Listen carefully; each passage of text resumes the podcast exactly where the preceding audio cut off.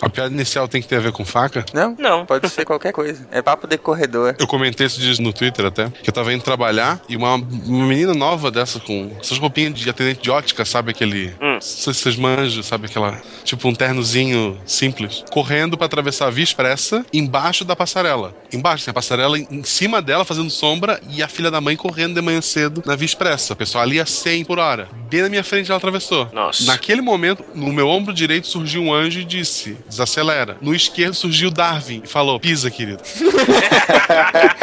Vai que é tua. Darwin nos testa de maneiras misteriosas, às vezes. É, isso aí. Mas acabei pensando no Deus maior que é o capitalismo e freiei, né? Porque eu gosto do carro. Né? E a- ainda tem as prestações pra pagar. é. Tem, pô, tem, tem. Quem não tem, né? É, então, turma. É, é, não, de novo. Pô, Professor esse. Não dura uma semana esse cara. Já era, né? Atenção, turma, atenção. Vamos começar então a chamada aqui. Todos atentos. Ah, vamos ver. ah, Átila. O Atila tá lutando contra as caries. Éder. O Éder. Éder. Oi, oi, tô aqui, aqui no fundo. da turma do fundão. Te esse. botaram no fundo, é. Tô excluído, cara. Frederico. Atenção, classes, todos em silêncio. Frederico. Ah, professor Frederico viajou pra São Lourenço. Foi visitar o David. De novo? Ah, foi visitar o Dave. Faz sentido. É, o Marcelo. Marcelo por aqui. Presente, querido professor. Muito bem, Marcelo. Ah, que é meu, meu aluno preferido. Puxa saco, dá logo a maçã. Eu já comi a maçã. Ronaldo. Presente, professor. Silmar. Silmar, alguém? Estou presente, mas contente. Finalmente, Silmar veio, hein? Aham. Tava difícil, mas ele veio. É, e agora, então, vamos começar. O, o assunto de hoje, classe, é: vamos falar sobre a arte de esculpir o ferro em armas, a cutelaria. Muito bem. Cutelaria. Bora lá.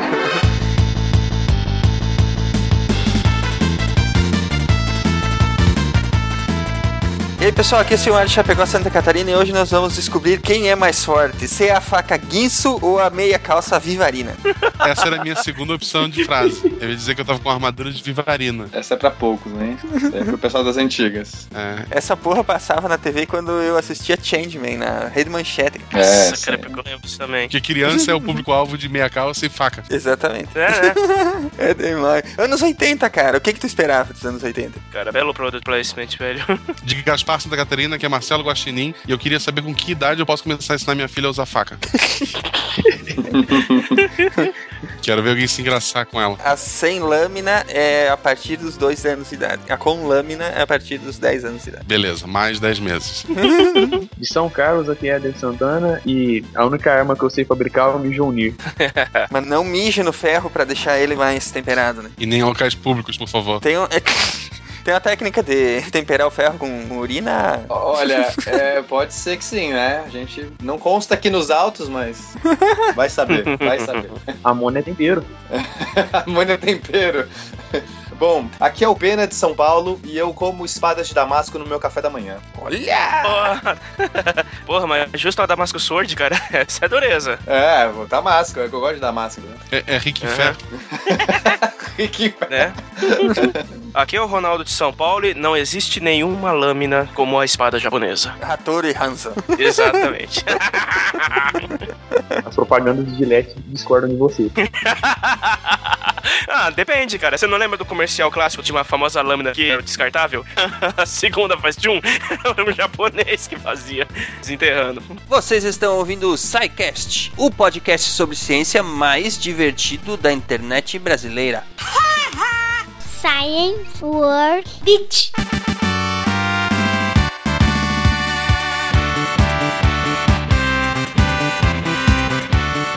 Muito bem, ouvintes, bem-vindos à diretoria, sessão pré-aula do SciCast.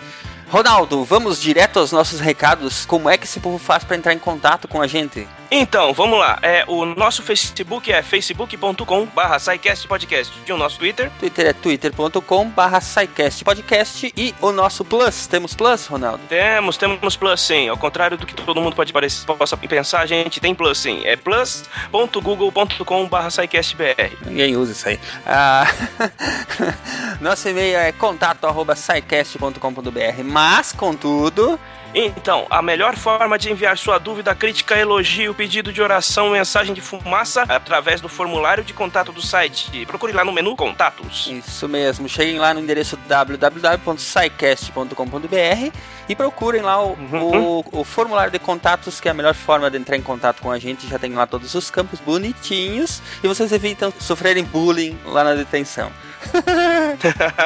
Verdade. Falando em bullying na detenção, a detenção é o nosso novo quadro onde são lidos os seus e-mails, a sessão de e-mails do SciCast foi lá pro final do programa. Se chama detenção e é lá que a gente faz o escrutínio dos e-mails que vocês nos mandam.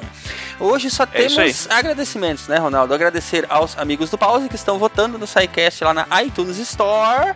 Né? Sim. E que se você é usuário iOS, ouvinte do SciCast ainda não votou, por gentileza, corre lá na iTunes e faça a sua avaliação do SciCast. Aham, faça isso mesmo. Vote lá no, no iTunes, nos dê cinco estrelinhas pra gente subir nas paradas.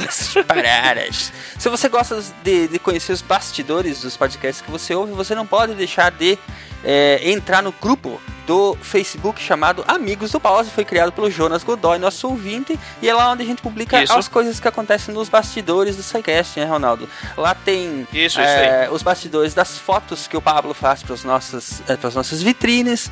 Lá tem outras coisas interessantes que a gente compartilha, né? E os amigos do Pause, nossos queridos ouvintes, podem sempre chegar lá e, e brincar com a gente, conversar com a gente diretamente lá pelo grupo Amigos do Pause no Facebook. Tem o link aí no post. Exatamente. Então, o que mais? Assine o nosso feed. O nosso feed mudou. O feed burner foi pra cucuia, não existe mais. Cessou de existir. foi fazer companhia ao papagaio morto no céu. então, assinem o nosso, o nosso novo feed que é feed.sicast.com.br. Repetindo, feed.sicast.com.br. Muito bem, assinem lá o nosso feed para continuar recebendo os seus podcasts, seus SciCast diretamente em qualquer agregador que você use. Se você usa iTunes, não precisa. Se você usa Exato. outros agregadores, atualize. É, lembrando que Exatamente. continua a campanha para mandar o SciCast para a Campus Party Brasil. Mande um Twitter lá com Uhum. mention para arroba Campus Party BRA, arroba Campus Party BRA, com um pedidinho singelo para que eles levem o SciCast lá para Campus Party. Vale também ir lá na página, Uhum. de con- eh, na página do, da Campus Party Brasil no Facebook e deixar uma pequena publicação, um pequeno recado lá também, né, Ronaldo? Exatamente, é isso aí. E um adendo especial, esse aqui o Silmar, o Silmar está sabendo, vai ser uma surpresa pra ele também. Opa! No último sábado eu estive no o Boteco on the Rocks, que foi o, o evento de despedida do antigo podcast do, de games do Arena IG, que agora a equipe saiu do IG, eles formaram um novo site de games, que é o Overloader. Só que acontece o seguinte, no Boteco em si, que junta um monte de gente da, da esfera de podcasts de games e outros podcasts também, e os ouvintes, obviamente que essa figura aqui estava com a camisa do SciCast e encontrou uma penca de, de ouvintes do SciCast lá no, no evento. Olha que bacana. Então eu não lembro. É, eu não lembro dos nomes de, todo, de, de todos, todas as pessoas, até porque eu estava num grau de alcoolismo meio suspeito. Mas eu encontrei com vários ouvintes do SciCast lá. Eu queria agradecer a todo mundo que, que parou para conversar comigo, que deixou seu, seu feedback, que estão curtindo o trabalho, que deixaram suas opiniões. E é, é isso aí mesmo. Nós, nós estamos fazendo de tudo para apresentar um produto de qualidade para vocês e bola pra frente que a nossa meta é só dar melhorar daqui pra frente. É isso aí, tem muita coisa boa pela frente. Se você teve lá e encontrou Uhum. o Ronaldo, depois você manda um e-mail pra gente, contem qual é o, qual o grau etílico que ele estava. é isso aí então, Ronaldo. Vamos adiante que a aula de hoje tá bem bacana. Vamos ver se nós cortamos Isso algumas aí. pernas, algumas cabeças, né? Vamos falar sobre Isso. cutelaria hoje, um, um assunto diferente no SciCast, né? Vamos lá que vai ser bem bacana. É, a gente vai cortar alguma, algumas arestas aqui do- nesse episódio, tá muito bom.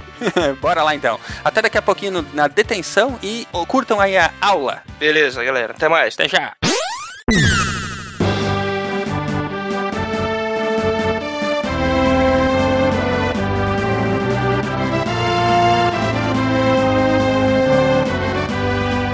Bora lá, a pergunta de hoje: qual arma da ficção você gostaria de fabricar? Ronaldo. Ai, cara, tem tantas. Putz, grila.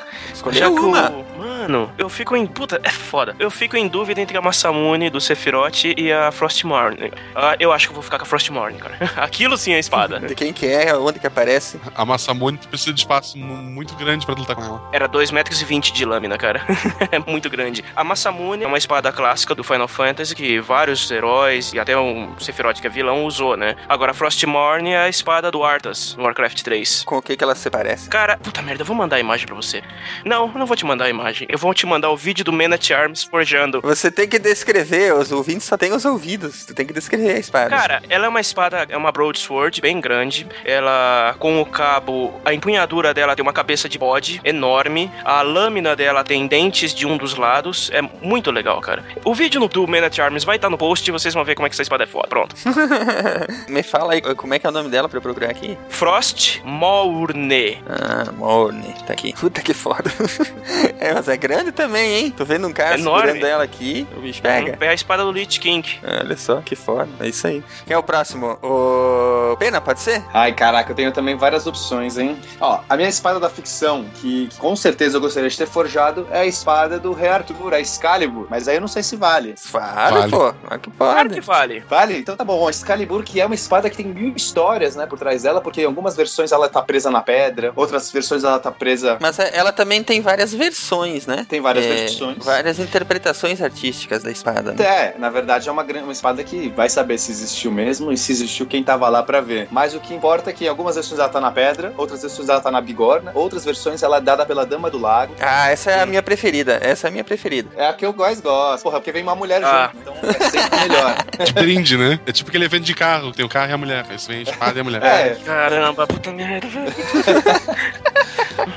Aí sempre tem o tiozão velho que pergunta: "Ah, a menina vem junto? É. Não, e a Dama do Lago, eu vou te falar que é uma belezoca. Mas o mais interessante da Excalibur não é a espada, é a bainha. A bainha é que detém o grande feitiço. O feitiço do Merlin, que o portador da bainha não pode ser ferido, não pode ser morto em batalha. E, enfim, essa é a história da Excalibur. Pode ser a Excalibur ou tem que ser uma outra? Tá valendo? Pode, não, pode. pode ser, pode, Não, pode, pode, ser. claro. É isso aí, sou modesto. Vamos na Excalibur. Aliás, falando em Excalibur e Rei Arthur, é, sugestão de quadrinho, leiam Camelot 3000. Muito bom. Legal. E quem quiser ter uma descrição de macho da Excalibur, ah, leia a trilogia de Arthur do, do Bernard Carmen. Perfeito. Aí. Essa sim é a, a versão mais próxima historicamente que a gente tem aí de um Arthur, da realidade. Muito bom. E quem é o próximo? Ed, pode ser? Pode ser eu? Não, moeda? Olha, você roubou a minha ideia da, da escala. Ah, cara, foi mal. Tirando isso, só o Mijonir. foi primeiro. Primeiro. Boa, vai lá, quem vai? Posso ir enquanto ele pensa? Vai. Blade of Chaos, do Kratos God of War. Nossa senhora. Boa. É, são lâminas curtas, né? São, são duas. Ela é presa numa corrente nos braços e a corrente estica e volta a, a, ao bel prazer do usuário, porque se tu parasse pra pensar, é porque se enrolar todas aquelas correntes cai no chão, né? Mas ela estica e quando é grande, conveniente, acerta, a- mesmo sendo lâminas curtas. Pô, mas ela faz um barulho legal quando ele joga a corrente. Ah, é. Sim, Aí sim. tem explicação, né? O poder dos deuses, né? Aí qualquer coisa. É, ela foi forjada pelo Ares, né? É, então. Aí qualquer coisa, qualquer desculpa. Mas a Blade of Chaos é do, do 1, não a do 2 em diante, se não me engano, muda pra, pra Blade of Athenas, né? É. Uhum. Mas eu prefiro a original. O design da original é muito mais. o Da, da Athena é meio fofinho. Da, da Chaos é uns, uns bichos assim cuspindo fogo. A lâmina é como se fosse um bicho cuspindo fogo e tal. É bem legal. Pô, já pensei a minha aqui. Manda Então fala aí. Eu queria fazer a ferroada, a espada que o Bilbo encontra no Hobbit. Ah, tá. Porque além de você poder matar o cara esquetando ele, cortando, você pode matar ele de câncer, porque ela brilha. Na verdade, tu morre de câncer, né? Quer dizer, no caso, ferroada é uma espada pra um hobbit, né? Porque ela é uma adaga. Ela é pequenininha. É, Exatamente. vira um canivete aí. A ferroada é uma adaga, na verdade. Aqui pro tamanho de um hobbit, ela vira uma espada. É, O, o nome em inglês é Stink, né? Mesmo. É Stink. Sting. É, ferrão. Ferrão ou ferroada.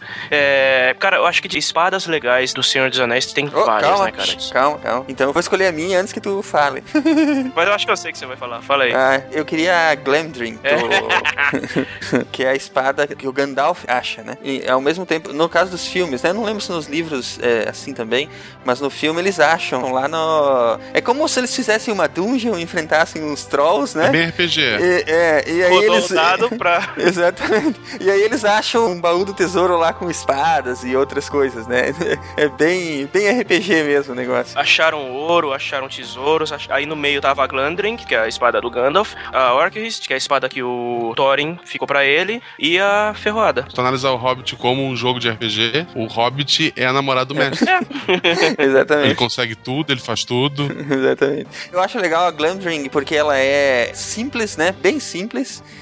E, no entanto, ela tem uma elegância, né? Ela é comprida e tal. E, e tem aquela empunhadura bem bacana também. É, a outra que eu gosto é aquela que eles reforjam lá, né? Como é que é o nome dela mesmo? A- Narsil. A Narsil. Ela é bonita também, A mas eu acho, reis de Númenor. é, eu acho a, a Glamdring mais simples e mais elegante ainda do que a própria Narsil. Eu acho a Narsil uma das melhores espadas do Senhor dos Anéis. Até porque ela tem um significado muito profundo, né? De ser a espada dos reis de Gondor. Que o Aragorn herda depois como o último dos Númenóreanos e tudo mais. Ela é uma espada muito foda. Bem legal. Tem umas réplicas que os caras vendem que ela tá quebrada numa empunhadura assim, cara. Putz, foda pra caralho. Só que essas réplicas custam, tipo assim, o rim e uma córnea, entendeu? Não, cara. Qualquer réplica da Narsil que você achar são caríssimas, velho. Hum. São muito caras. O povo. É tipo assim, o cara sabe, mano, que o, o fã do Senhor dos Anéis vai crescer o olho na espada, então eles enfiam a faca. No- independente da qualidade da, da forja. A faca não, eles tinham a espada. A ferroada. Eles enfiam a ferroada. ferroada. Enfiam a ferroada no preço da espada. É, cara, eu já fui em tanto evento de anime que virou meu esporte. Quando eu geralmente eu vou em algum evento do tipo, eu vou nas barracas, eu passo na barraca de espadas que eles vendem lá. Só pra perguntar o preço da Narsil e a batata. Sempre é mais cara. E é sempre um preço absurdo. Mas é tipo mais de mil reais. Chega nisso. Ou chega nisso, ou bate nos mil. Entre 800 e mil. Não vendem por menos disso. É foda. E vale isso mesmo, ô, ô, Pena? Oi. Porque elas são feitas artesanalmente normalmente, né? Então, eu não sei, cara, se é, se é feito artesanalmente. É, imagino que deve ser, né? Porque. Essas de eventos não podem ter fio, né? Quando o cara vai comercializar lá dentro, as espadas não têm fio. Então, Mas machuca. Mas aí mesmo assim eles cobram caro. Claro, né? Imagina uma marretada com uma espada daquela. Não, não precisa. Eu sei, eu tô dizendo com propriedade, machuca. Ô, Pena, já pensou em fazer uma espada com urânio e vender como ferroada? Uma espada com urânio? Urânio. Faz sentido, né? Faz sentido. O legal é que a pessoa- o portador da espada também vai ter um câncer, desenvolver um câncer bem rápido, mas tirando isso. né? É. O urânio tem que ser no anel pra explicar o Smeagol.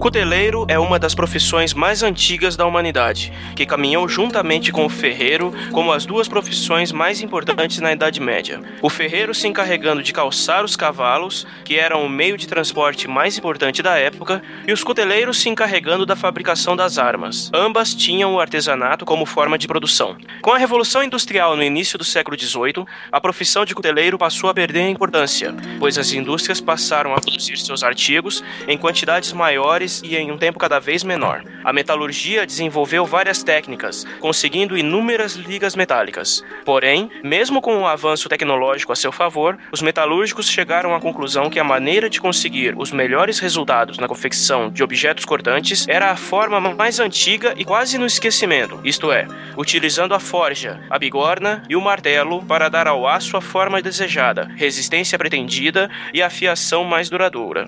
Hoje em dia, a cutelaria é considerada uma arte, que tem um mercado crescente mundialmente. No Brasil existem atualmente em torno de 100 cuteleiros filiados à Sociedade Brasileira dos Cuteleiros, SBC, que foi criada em 2001 sob a tutela da American Bladesmith Society, a maior sociedade mundial de cutelaria. Gerson Braganoli.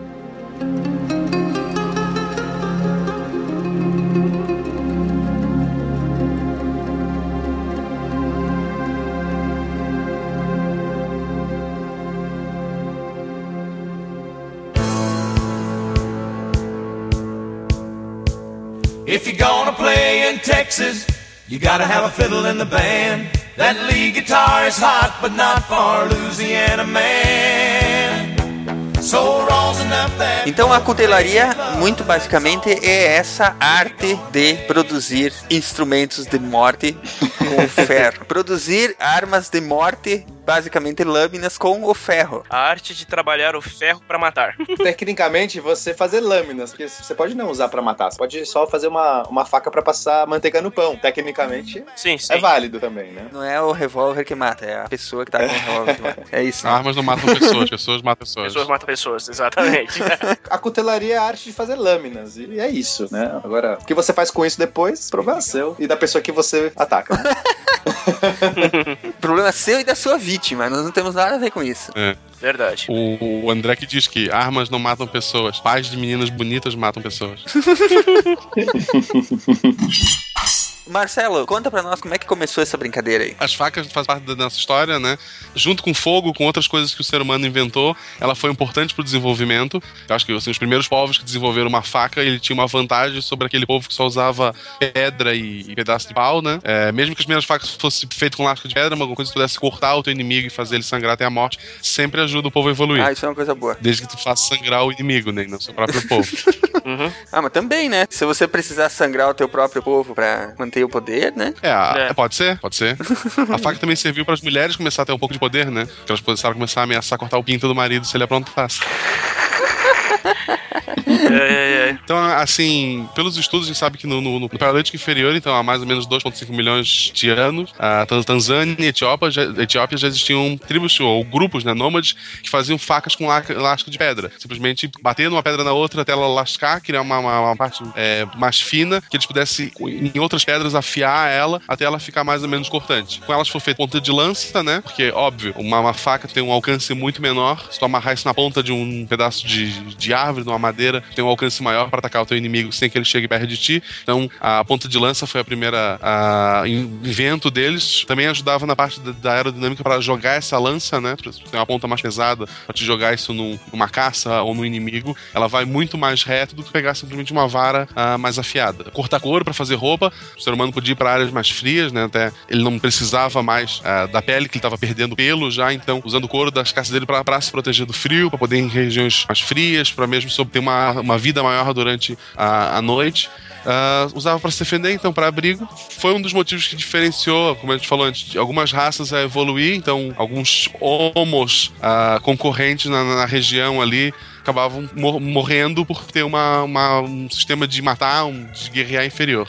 Muito tempo se passou até que se chegasse a dominar o metal, né? Na Idade de Bronze, então, que até foi, foi batizada a Idade pela importância desse elemento. Ah, o bronze é um metal muito mais maleável, ele é, ele é, ele é mole, né? Ele não faz uma arma muito boa, mas ele faz uma arma melhor do que uma pedra. Ah, Isso. isso mais ou menos de 2000 a 700 antes de Cristo. Então, pra te ver a evolução, antes era simplesmente bater uma pedra na outra e ver o que saía, tentar afiar. Pro homem começar a trabalhar, a derreter, a moldar esse metal, só 2000 antes de Cristo a 4 mil anos atrás. Já o ferro mesmo, sem ser o bronze, que é um- o ferro já era um material mais resistente, passou a ser utilizado de forma mais geral no ano 1000 antes de Cristo. Apesar dele já ser conhecido muito tempo antes, tu não tinha temperatura suficiente, tu não tinha técnica suficiente para estar moldando esse metal. A tecnologia de utilização, ela se espalhou pela Europa, né, pelo mundo conhecido na época, é, principalmente com a colonização romana, que eles usavam bastante para fazer é, o gladius, né, que é aquela espada mais curta, ah, e outras armas que eles usavam, e foi se espalhando para as regiões que eles dominavam, e mesmo depois que eles iam embora, a técnica continuava. É, é importante falar aí, Guaxinim, que é, o Gladius era uma espada curta e o Pilon, que é, uma, que é a lança romana, ele também é, só tem uma ponta de ferro na frente, porque até então a humanidade só conseguia trabalhar o ferro, né? Mesmo que tinha um pouco de carbono, que a gente pudesse falar que era um, um tipo de aço, mas basicamente era o ferro, e o ferro é, é maleável. Então, se eles fizessem uma espada mais comprida, ela entortava, né? E somente depois que eles começaram a trabalhar o aço de uma maneira mais competente é que eles puderam aumentar os- o comprimento dessas lâminas e fazer as espadas que a gente tanto conhece. Quando pensa em espada, é isso que a gente vem à nossa mente. É, e mesmo essas armas dos romanos, o cara que ficava muito tempo em lutas,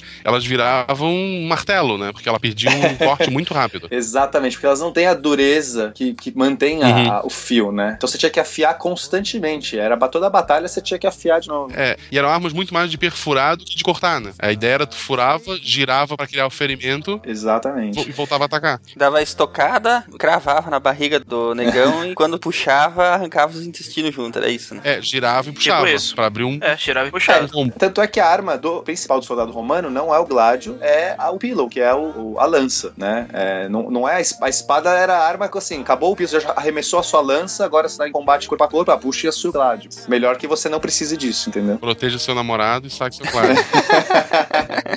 claro.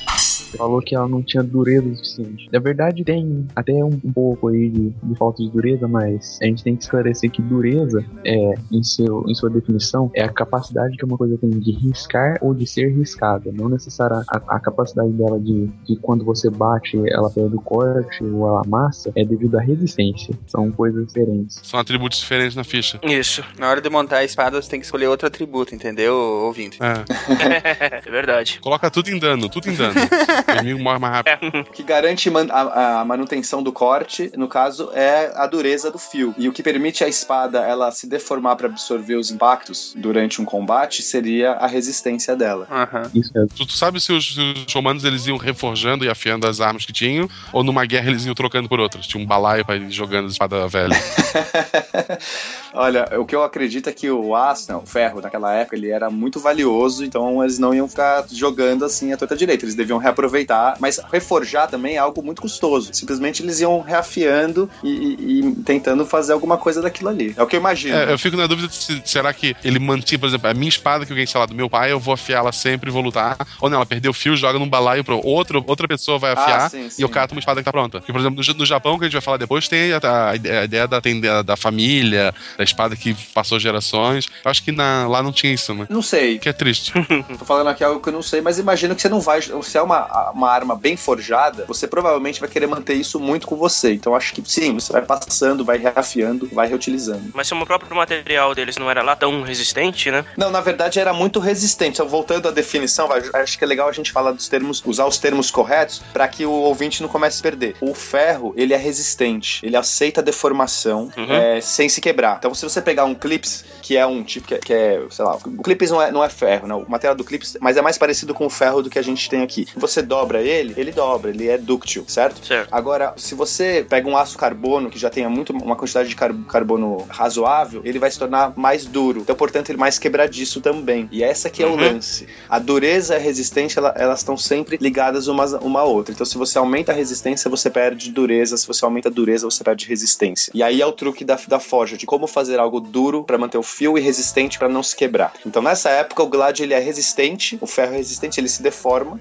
mas ele não é duro o suficiente para manter um fio. Aí. Entendi. E é por isso que diamante, apesar de ser o material mais duro que existe, porque o diamante ele risca qualquer material. Qualquer material o diamante pode cortar. E apenas outro diamante pode cortar um diamante. Acontece que o diamante, se você tiver com um anel de diamante e der um soco na parede, o diamante espatifa em milhão de pedaços. Estoura, exatamente. No Minecraft, tu faz uma espada de diamante.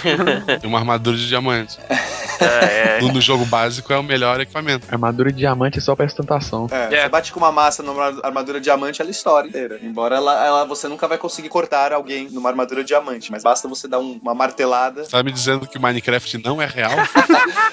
Que história é essa? Meu mundo caiu. Meu mundo de blocos caiu. I keep hearing concerned about my happiness. But all that thought you're giving me is conscience, I guess.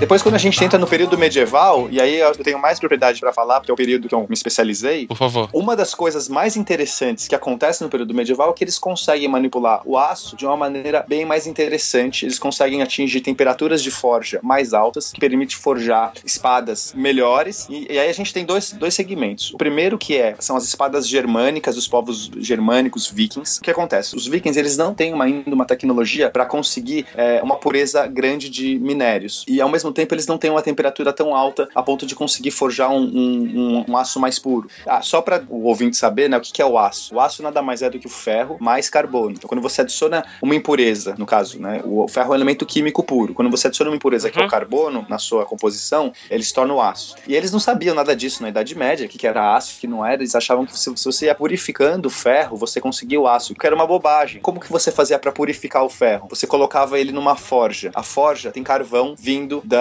queima ou da lenha ou depois mais pra frente do carvão mineral. Então esse carvão, quando você aquece ele, ele faz uma atmosfera carbônica. Quando você vai mergulhando essa lâmina nesse, nessa forja e vai forjando muitas vezes, o carbono vai impregnando nesse lingote de ferro que você tem. Então eles achavam que estavam refinando o ferro, mas na verdade eles estavam introduzindo carbono na sua composição. Mas, é, enfim, continuando. Os vikings, eles não tinham como forjar nesse, nesse nível. Então o que eles faziam? Eles misturavam vários tipos de lingotes de ferro com densidades diferentes, que eles já entendiam isso, eles conseguiam ver, ah, esse, densidade não, desculpa, tipos diferentes de composições químicas diferentes, então um com mais sílica, outro com mais carbono, etc. E aí eles iam torcendo e girando em cada ciclo de forja, o que deu às espadas vikings uma textura peculiar e muito bonita, que a gente chama hoje de damasquino. Já o, os francos, eles conseguiram um refinamento maior nessa técnica de esquentar o aço e na própria extração, o que permitiu a eles fazer as primeiras espadas mais fortes, mais resistentes que a gente tem da parte da Europa ocidental, né? Da, da nossa cultura europeia ocidental. Então as espadas francas, elas ficaram muito famosas nesse período. As pessoas é, queriam importar as espadas francas, o, os minérios que vinham da franquia, e assim começa a se desenvolver a cultura de cutelaria de espadas que a gente tem herdou desde aquele período. Uhum. Essa técnica que os vikings usavam é parecida com a técnica do aço damasco? Sim, não. É, isso, é, isso é uma das coisas mais interessantes porque é, os cientistas eles demoraram muito tempo. Assim, tô falando só recentemente eles talvez descobriram como se faz o aço damasco. O aço damasco ele tem esse nome porque eram espadas feitas na cidade de Damasco ao arredores, que uhum. elas têm uma propriedade. Ela, quando você olha na textura dela, depois eu, eu, posso pôr uns links de algumas, de algumas espadas de Damasco, o próprio espadas Vic. Ela tem um padrão meio orgânico, né? Exatamente. Você olha ela, ela, ela tem um monte de é, é, uma estrutura super fragmentada, mais claro, mais, mais escuro e super bonito. Então algumas fazem um padrão específico, outras sim, simplesmente é como se fosse um ruído de fundo, sei lá, de uma, uma película. E é super bonito. Quando você olha a espada de Damasco, ela vai, ela puxa toda essa, essa riqueza colorida, então ela é linda, né? Só de você olhar. E na, na, na, cidade de Damasco eles faziam esse tipo de espada. Não é só de lá, mas a, a ficou mais famosa porque era, ó, tinha a lâmina, o, o, aço mais duro, que menos perdia fio, enfim, né? O mais espetacular deles. Você pode olhar os dois e você fala assim: o aço viking e o aço de Damasco são muito parecidos visualmente. Porém, na sua estrutura, eles são muito diferentes. Tem um artigo que eu recomendo para todo mundo que gosta disso, dar uma espiada, se chama The Mystery of Damascus Blades. É engraçado que esse artigo tá na internet, você não precisa comprar revistas, se você digitar isso, The Mystery of Damascus Blades, no Google, você acha um PDF. A gente vai colocar o, o link no post. O, o, que, que é esse artigo? É um, é, um é um químico, físico, sei lá, um cientista que se uniu com um ferreiro, um dos melhores ferreiros ali que a gente tinha, e os caras tentaram por mais de cinco anos reproduzir uma espada de damasco. Porque como que eles conseguiram? Alguém, alguém que tinha uma faca, que tinha esse padrão de damasco, doou, um milionário aí, falou assim, ah, eu vou fazer um bem pra ciência, vou doar algumas das minhas relíquias aqui da minha coleção, que eram, são valiosíssimas, não tem preço, para os caras poderem quebrar, de, quebrando, usar é, espectroscopia, fazer uma análise de, de microscópio é, eletrônico e tudo mais e olhar a estrutura, porque eles não sabiam como que era feito isso. Depois que o cara conseguiu essa imagem, eles passaram mais de cinco anos tentando reproduzir. E esse artigo, olha, esse artigo é recente. Ele é de janeiro de 2001. Então, o que uhum. a gente está falando agora, do século 21, né? Então, só agora, depois de cinco anos, eles conseguiram reproduzir uma estrutura parecida, mas não tão boa. E é importante frisar que hoje a gente não consegue fazer um aço tão bom quanto o aço de Damasco. Tipo, os nossos cientistas de hoje. É bizarro. Uhum. E eles perceberam que a estrutura de Damasco ele era feita na sua composição mais molecular. E esse é o segredo. Porque quando você vai para as espadas de outros tipos que você vai reforjando, como as vikings, que você vai dobrando e batendo, dobrando e batendo, a estrutura não é molecular. Ela, ela fica, ela, ela, não, ela não chega no nível molecular do, do aço. E não é equiparável à, à estrutura das espadas de Damasco. Essa é a grande beleza. E como que eles faziam isso? Será que eles eram mágicos? Seriam os, os árabes astronautas? Seriam?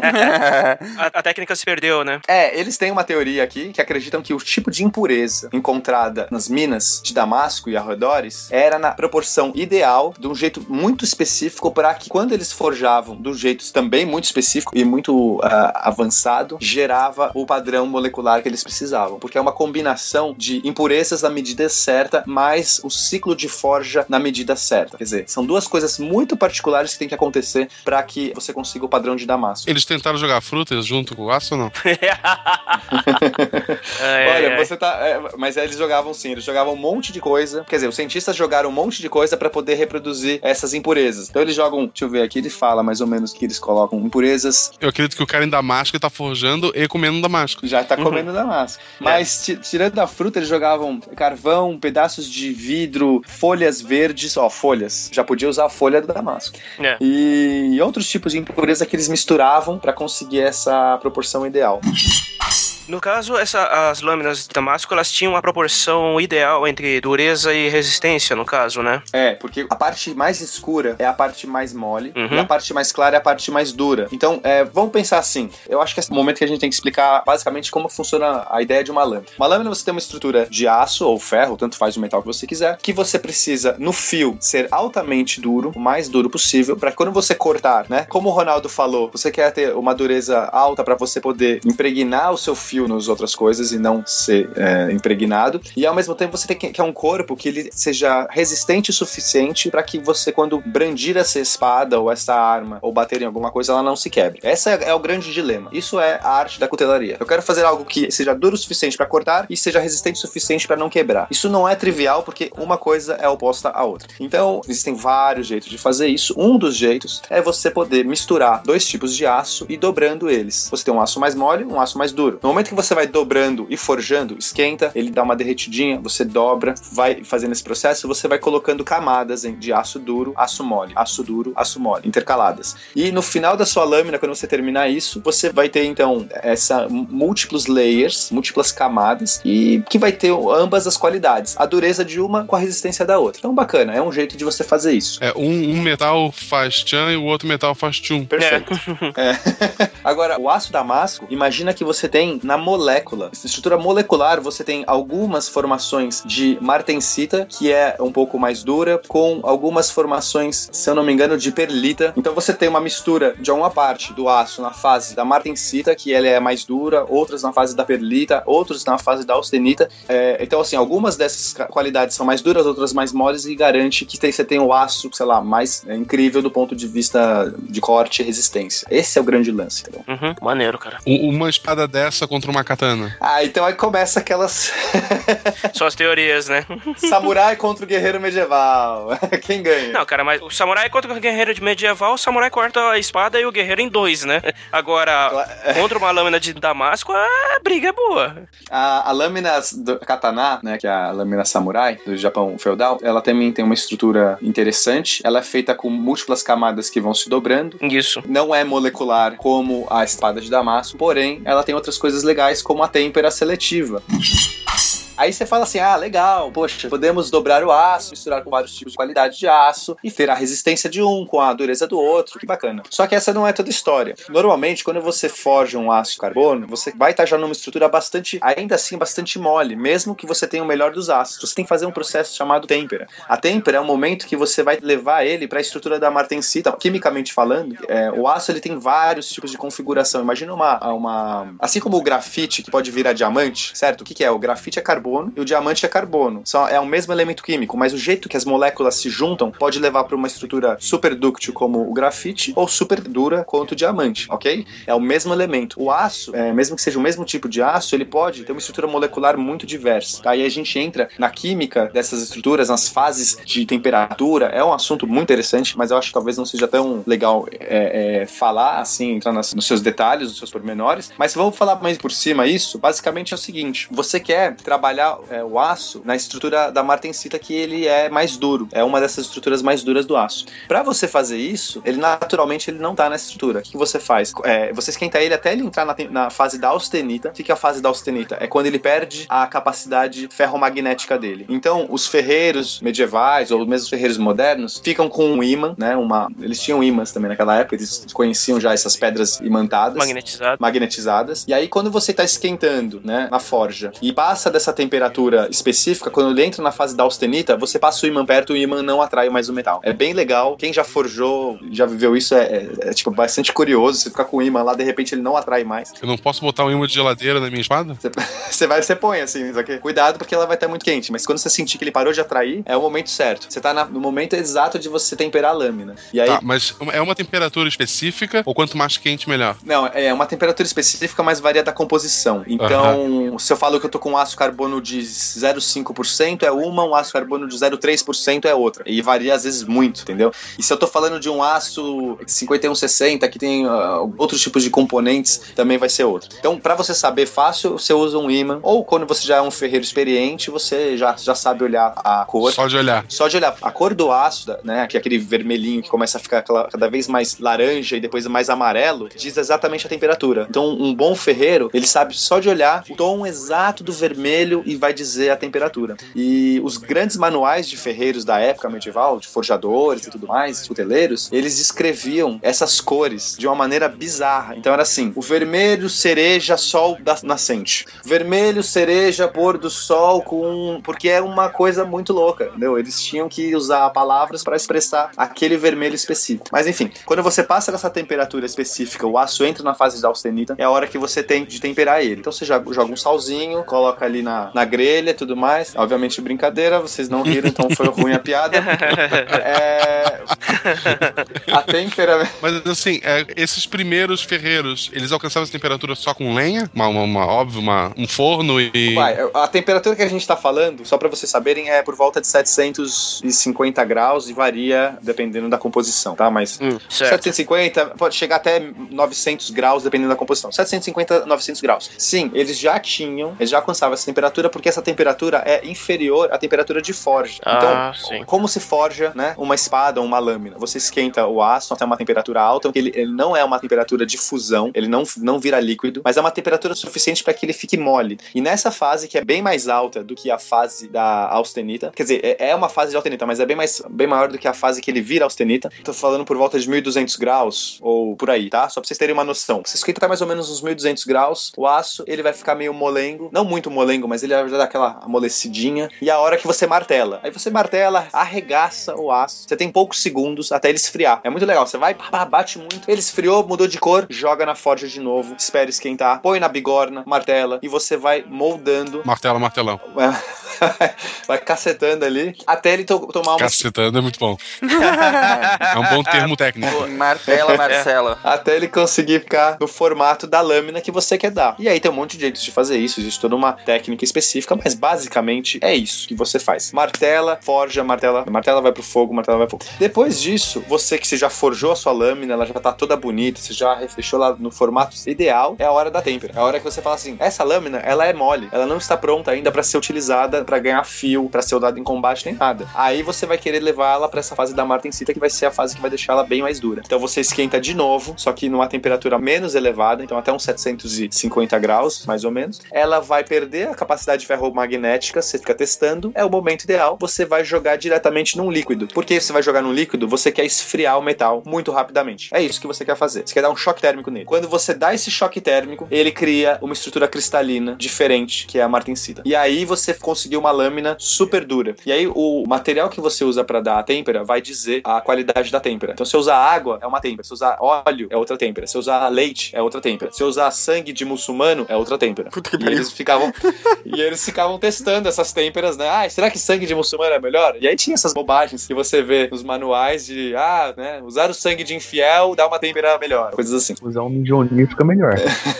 É, se usa urina no mijonir também funciona. Depois dessa têmpera, você fala assim: ah, agora minha espada está ótima e pronta para ser usada em combate. Não, pequeno padawan, não é assim. A têmpera normalmente deixa a espada tão dura que se você bater ela com qualquer superfície metálica, ela estoura. E ela estoura mesmo. E é perigoso você estar perto quando ela estoura. Eu que trabalhei muitos anos com isso, já estourei algumas espadas e dá medo às vezes quando você sem querer. A gente às vezes faz para teste, testar o metal, o tipo de resistência de têmpera. Às vezes você faz sem querer e perde uma lâmina, que é bem triste. Mas tome cuidado. É melhor do que perder um olho, né? Porque se explode. Né? É, ela estoura em mil Perdi pedaços. a lâmina, é melhor perder um olho.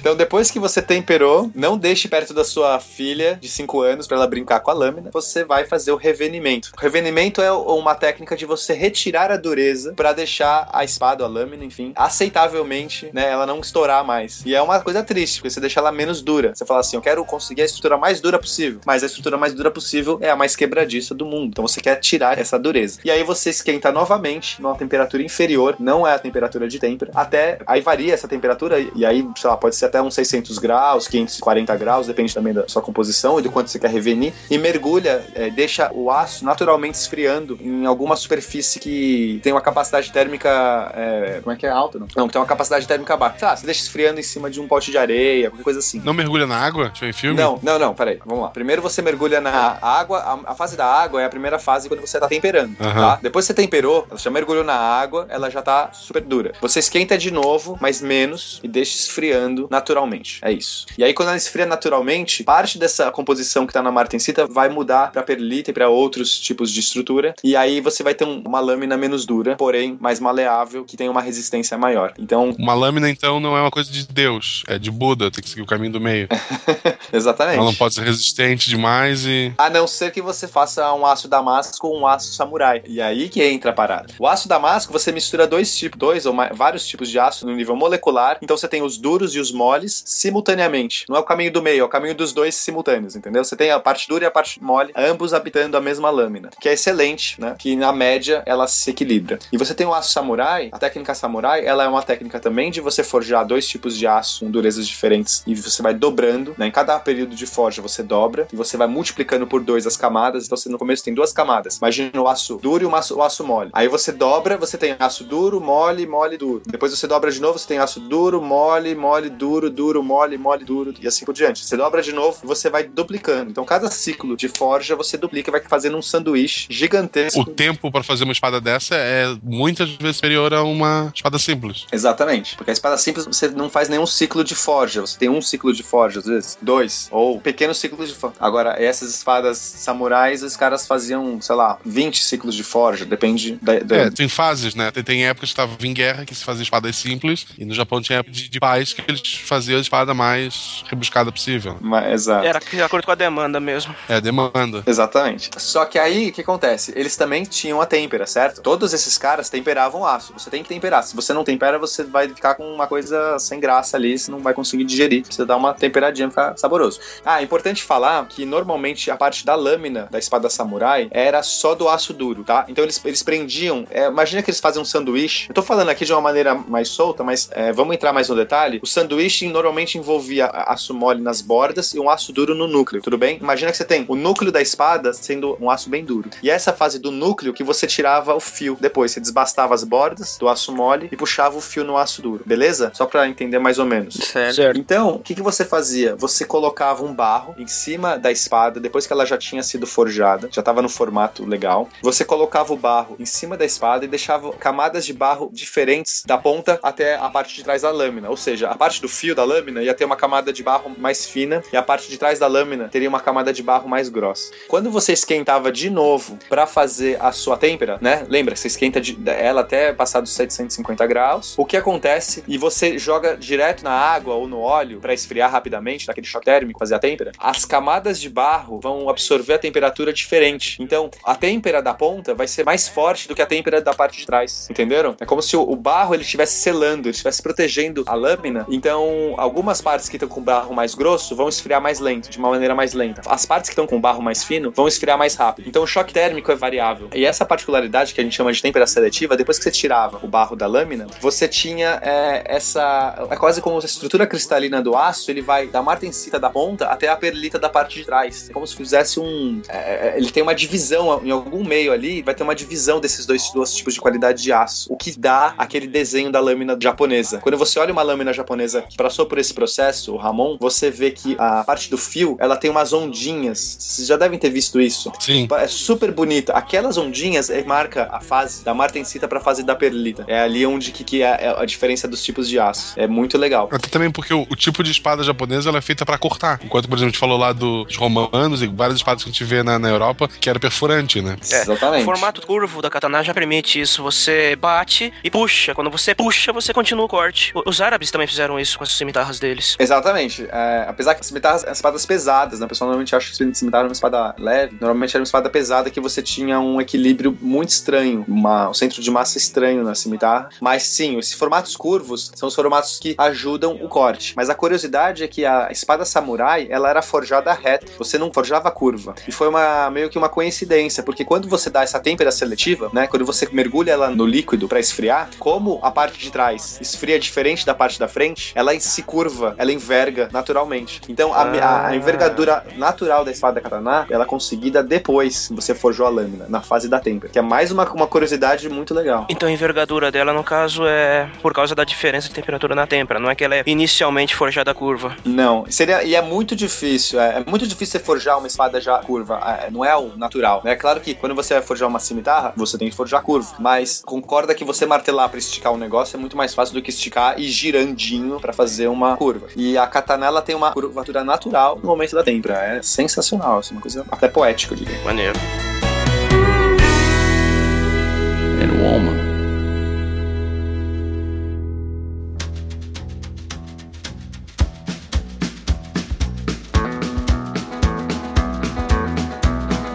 On the road again. Just can't wait to get on the road again.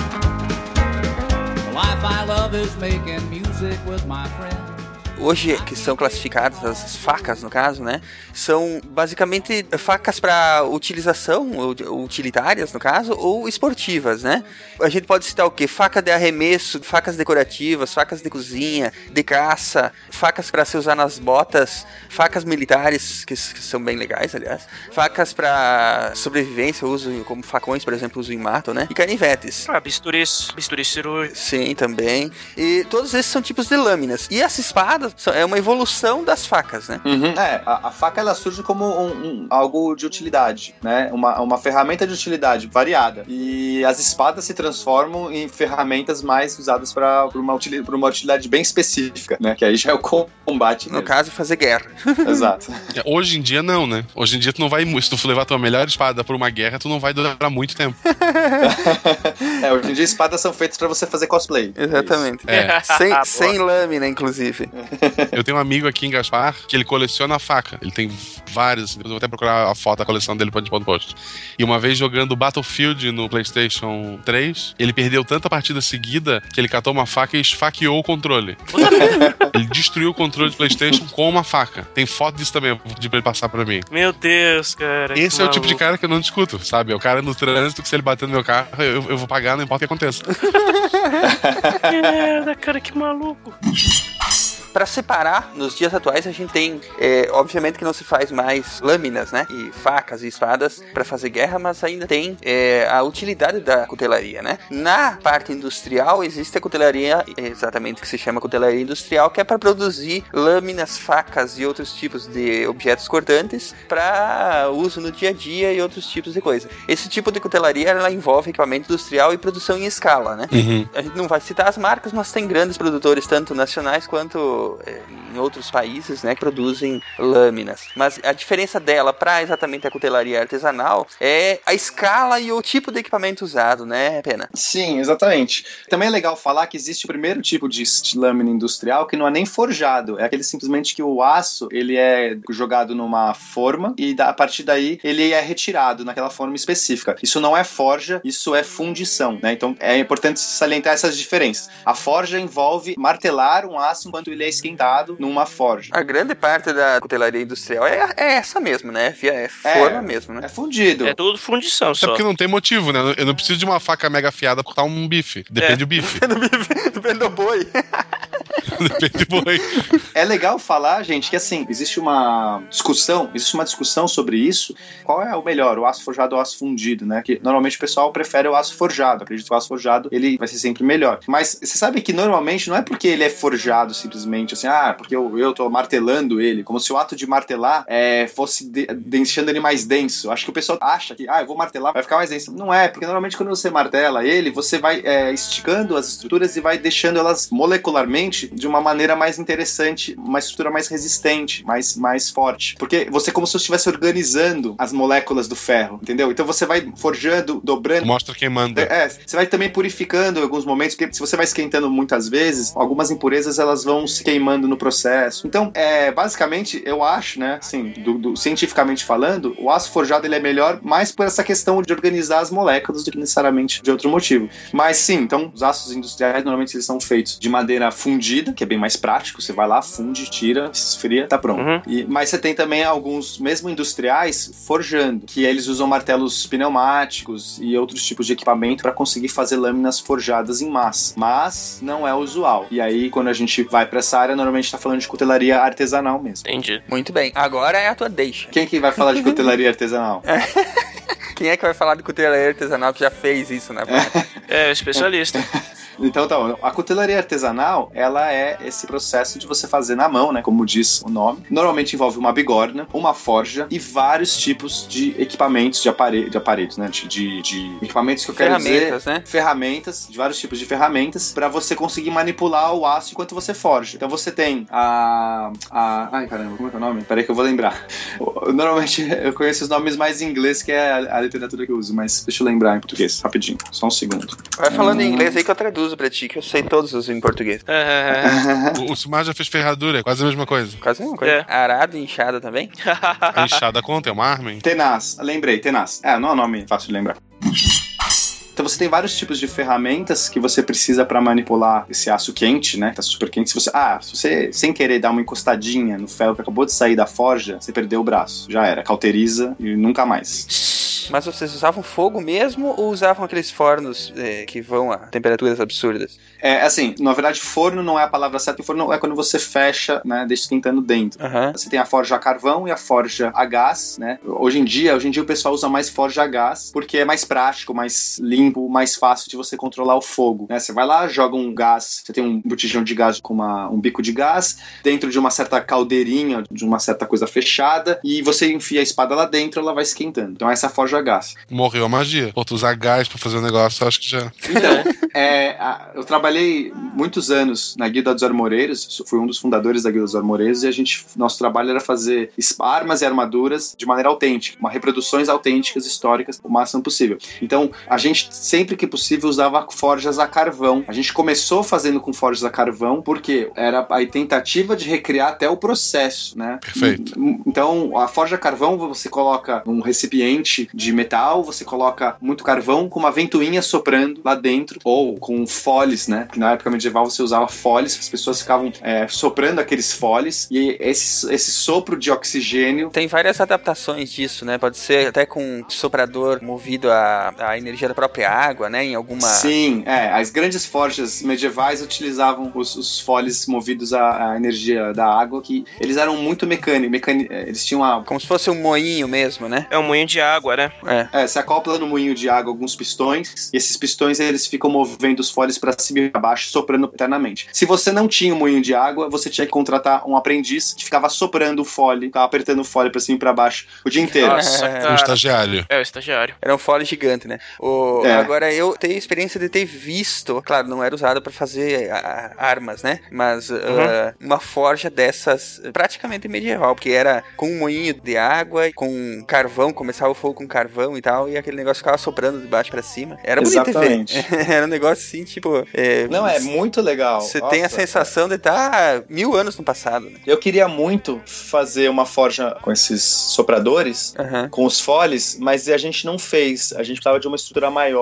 porque é super complicado fazer esses foles. Não é simples, eles são gigantes. A gente usava mesmo uma ventoinha para fazer o serviço, mas tirando essa parte, a forja que a gente utilizava é uma forja carvão, que tinha toda aquela atmosférica carbônica que era mesmo usada na, na Idade Média para forjar. Então a gente tentava chegar ao máximo da reprodução da técnica. Macacões sujos. É. Não só o macacão, mas a casa inteira suja. É um negócio bizarro. Você. Aquela coisa começa a subir, aquela nuvem de carvão, e fica tudo sujo. É, é bizarro. Vai criando a fuligem em cima de tudo, né? É. Exatamente. A gente tinha forja a gás também, que a gente utilizava dependendo do projeto, mas quando a gente precisava de uma reprodução mais autêntica ou para estudos científicos, a gente ia na forja a carvão.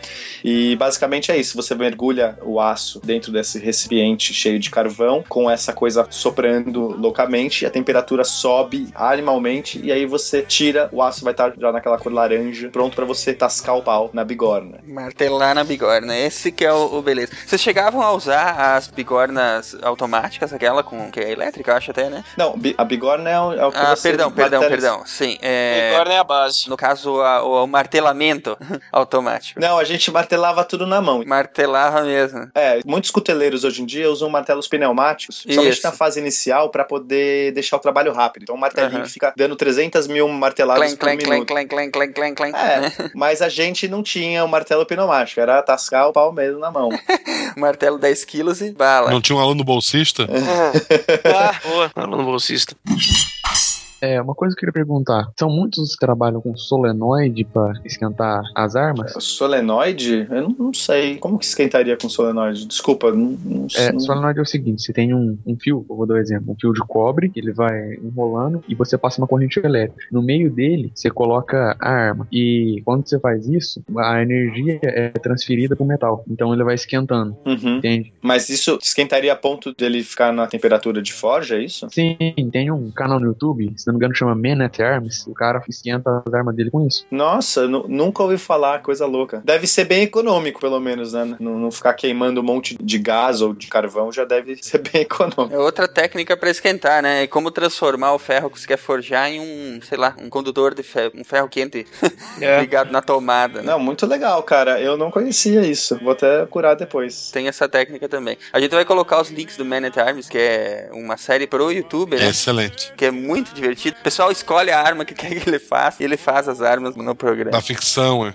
Que legal, nossa. É, e aí, assim, ele é, na verdade, um cuteleiro, mas ele é um cuteleiro moderno, entendeu? Ele usa martelo pneumático, ele usa Ele é- essa técnica que o Éder comentou agora pra esquentar. Ele usa o que mais, mais que eu vi ele usa lá, esse- aqueles fornos gigantes pra, pra Uhum. esquentar mesmo a, Uhum. Ele é o cuteleiro de Hollywood, pronto. Geralmente, as grandes produções de cinema e televisão, quando eles precisam de uma espada, uma faca mais artesanal própria para suas filmagens, é pra ele que eles encomendam. Que barato. Ele é um cuteleiro leite com pera. É. Aí você deve pensar: ah, beleza, vou lá, forjo minha, minha espada, minha lâmina e tá pronto. Só começou o trabalho, né? Porque você martelar a lâmina é só o primeiro fase de esticar o metal. Depois você tem que dar o formato pra ela. E aí você vai utilizando vários tipos de ferramenta que você acopla na bigorna, que você vai prensando junto nas suas marteladas pra você conseguir ir puxando o formato específico. E depois que você já deu a lâmina no seu formato, ela é só uma lâmina. E ela é uma lâmina escura, totalmente oxidada, porque quando você vai Uhum. No fogo, ela vai ficando totalmente oxidada. Você tem que lixar essa lâmina até ela ficar perfeita, né, do jeito que você quer, e depois tem que polir essa lâmina. O que é muito mais trabalhoso do que forjar a lâmina. Isso é interessante. Normalmente você gasta um tempo forjando e duas vezes esse tempo é lixando e polindo e às vezes mais, né? Três vezes esse tempo pra fazer a lâmina ficar no seu formato. E depois que você termina de deixar a lâmina polidinha e tal, você tem que pôr um cabo na lâmina, né? Você vai ter que dar os acabamentos finais na lâmina, uma, uma guarda, se é uma espada você vai colocar guarda, pomo e dependendo você vai querer A bainha. fazer a bainha. Dependendo, você vai querer fazer algumas decorações com ácido pra lâmina, sei lá, ficar mais interessante, dar um trabalho artístico na lâmina. E isso tudo é muito mais trabalhoso também. Então, é uma técnica de arte, técnica e arte, né? Não, não tem jeito. A cutelaria artesanal, ela é um trabalho artístico além de ser um trabalho técnico. Uhum, muito bom. Algum detalhe interessante que você quer contar pra nós de, de armas ou de projetos que você fez? Cara, eu posso ficar falando 10 horas aqui sobre os trabalhos. e aí que tá, você vai ter que escolher. você vai ter que escolher. Ó, legal. Pega o melhor.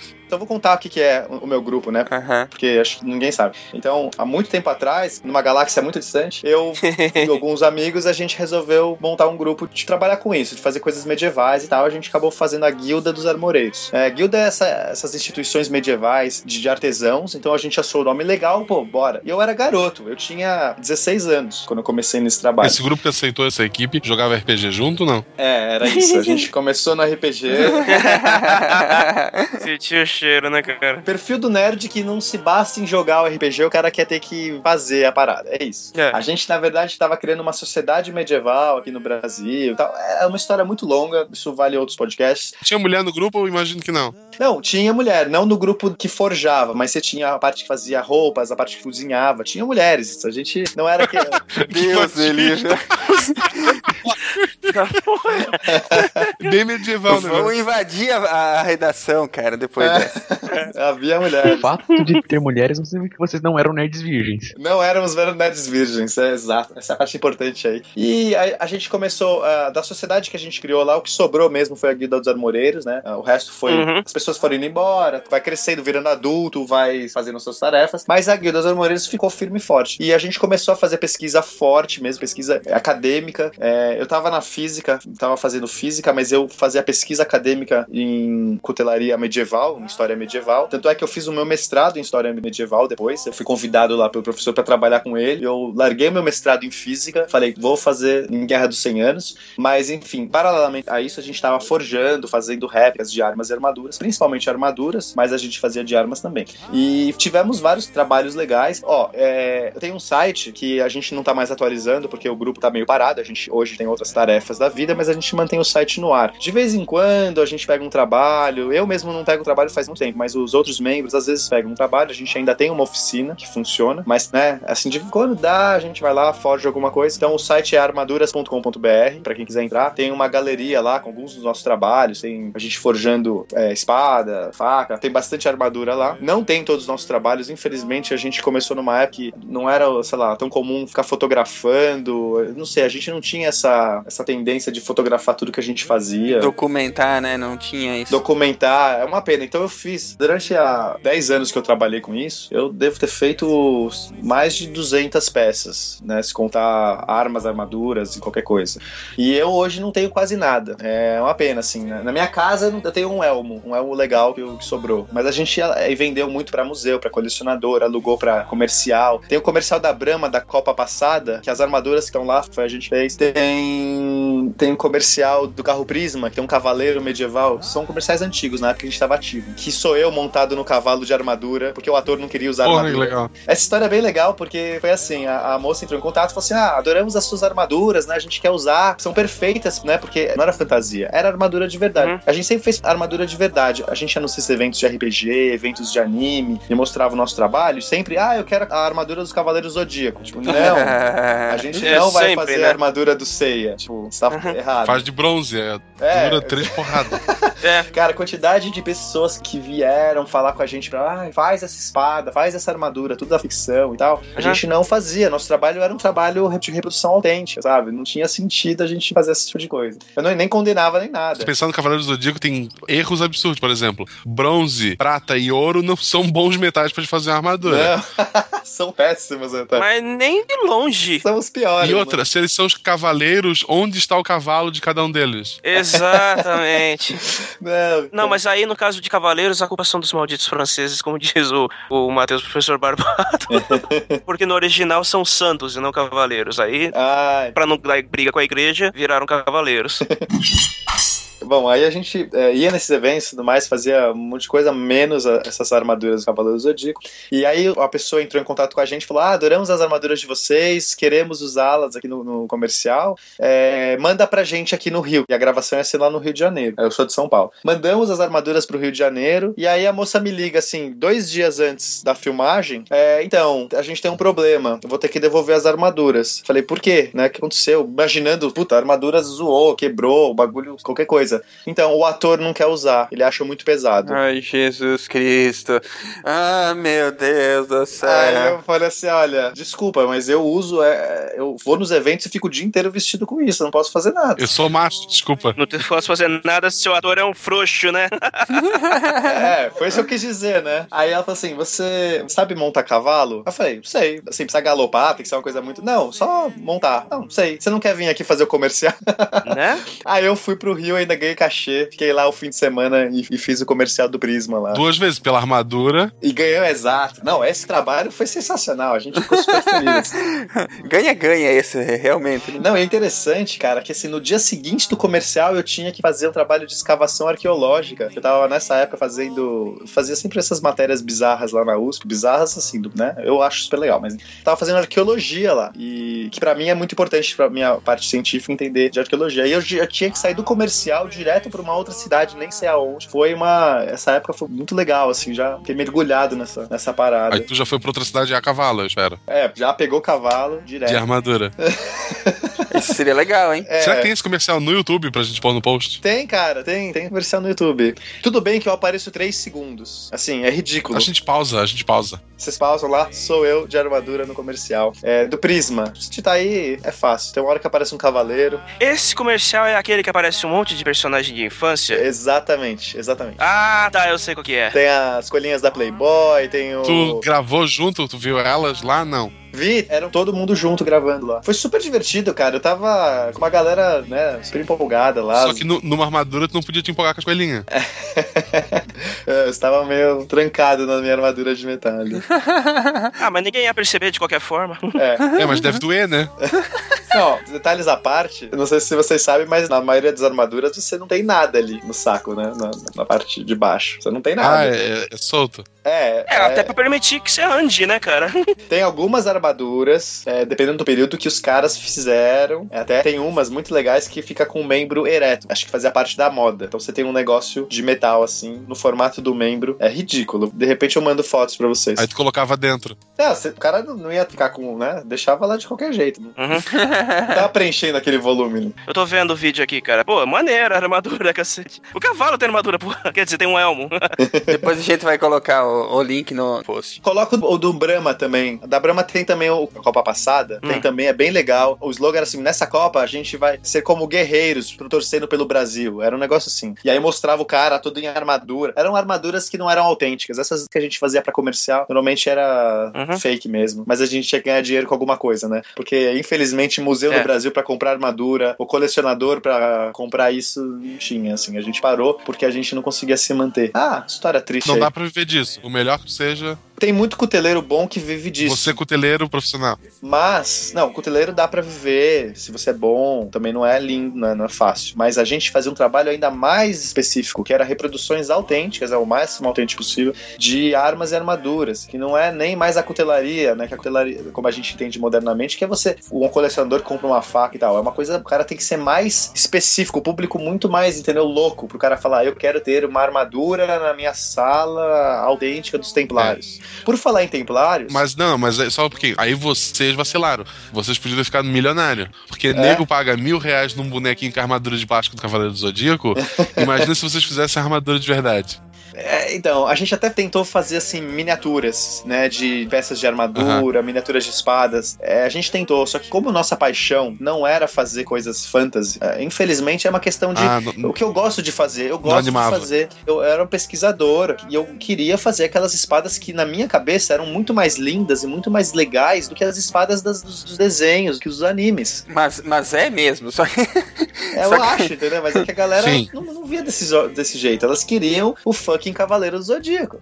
e eu não queria fazer uma armadura que é totalmente ridícula, porque, assim, quando você entra na loucura e começa a pesquisar isso, você se depara com uma coisa muito foda, de você entender. É, é quase como você fazer um trabalho artesanal. Você tem que fazer as peças de, de aço, de metal, é, encaixarem num, num corpo de uma pessoa. E a pessoa tem que se mover e lutar de uma maneira natural, sem ela ter que ficar, sabe, obstruída. Esse é um negócio muito refinado. Tem uma, várias lendas. né? A pessoa fala assim: ah, que o cara de armadura não conseguia nem mo- se mover direito, nem se levantar. Tem um vídeo, eu não sei se tá no YouTube, porque na época que a gente fez esse vídeo era muito antigo, mas deu dando estrela em armadura. Eu vesti uma armadura e fiquei dando Nossa. estrela. Então você Nossa, tem cara. mobilidade, se a armadura é feita pro seu corpo, bem, né, Uhum. precisamente, você tem uma mobilidade incrível, você pode montar cavalo. Tinha várias lendas. Os historiadores modernos do, do, Uhum. do começo do século e tal achavam que os caras caíam do cavalo e não conseguiam se levantar do chão. Uma grande bobagem isso. Pô, não é tartaruga, né, cara? S- Só se ele tiver com a espada do Cloud. Exatamente, cara. Seria ele vai ficar que nem né? tartaruga mesmo, com, a- com as costas Aí pra sim. baixo. É. Mas aí, tipo assim, o trabalho dos armoreiros era principalmente desenvolverem armaduras sem resistentes e que mantivessem a mobilidade do cavaleiro, não era? É. Então elas tinham que ser leves e resistentes. Ah, ó, esse negócio do, do peso é uma coisa interessante, né? Então vamos lá. Quantos quilos vocês acham que pesa uma armadura? Claro que quando eu falo armadura tem infinitos tipos, mas sei lá, vamos pensar uma armadura de placas, essas, Uns 40 quilos. uns 40 quilos. quilos? É, não, bem, normalmente bem menos. Bem menos? É, não, não, bem menos também não. Vai, uma armadura bem caprichada, tal, mais robusta, uns 35 quilos. Mas Aham. uma armadura gótica que era, era super leve, super resistente, 20 quilos. Olha aí. Nossa, não é, não é nem tanto. Só que aí você fala assim, nossa, mas é 20 quilos, ou que seja, 35 quilos. Você vai, aguenta ficar de pé com isso? Você distribui ela pelas partes do seu corpo e, obviamente, você tem que ter um treinamento. É, é diferente. É, bem diferente. Se você pegar 35 quilos na mão, você não aguenta. Tanto é que um jeito que a gente usava pra poder transportar as armaduras era vestindo elas. Quando a gente ia em evento, Óbvio. É o melhor jeito. É o melhor jeito. é o melhor jeito, cara. A gente vestia as malhas. Deve dar problema no detector de metal do aeroporto, mas é uma boa ideia.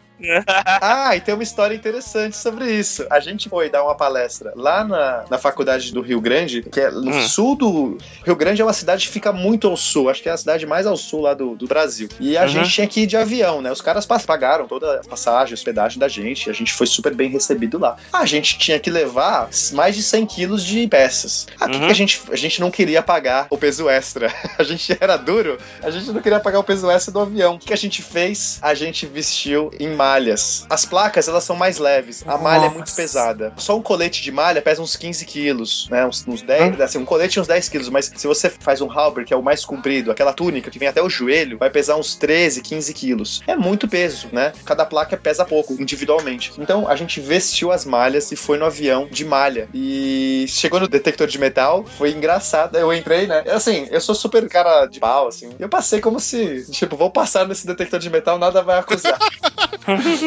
Aí, foi muito engraçado que o cara ficou olhando, ele não sabia o que fazer. Ele não sabia se mandava eu tirar, mas eu tô usando uma roupa, parece uma roupa. Aí ele falou assim: você pode levantar essas mangas aqui, eu passo o detector por dentro aqui, pra ver se você não tá carregando É, nada por é. baixo. Foi muito engraçado, mas a gente pôde ir. Eu achei, achei que eh, ia dar merda. Podia ter alguma dessas leis. Ai, Deveria dar merda, tá? deveria ter. É, o certo era dar merda.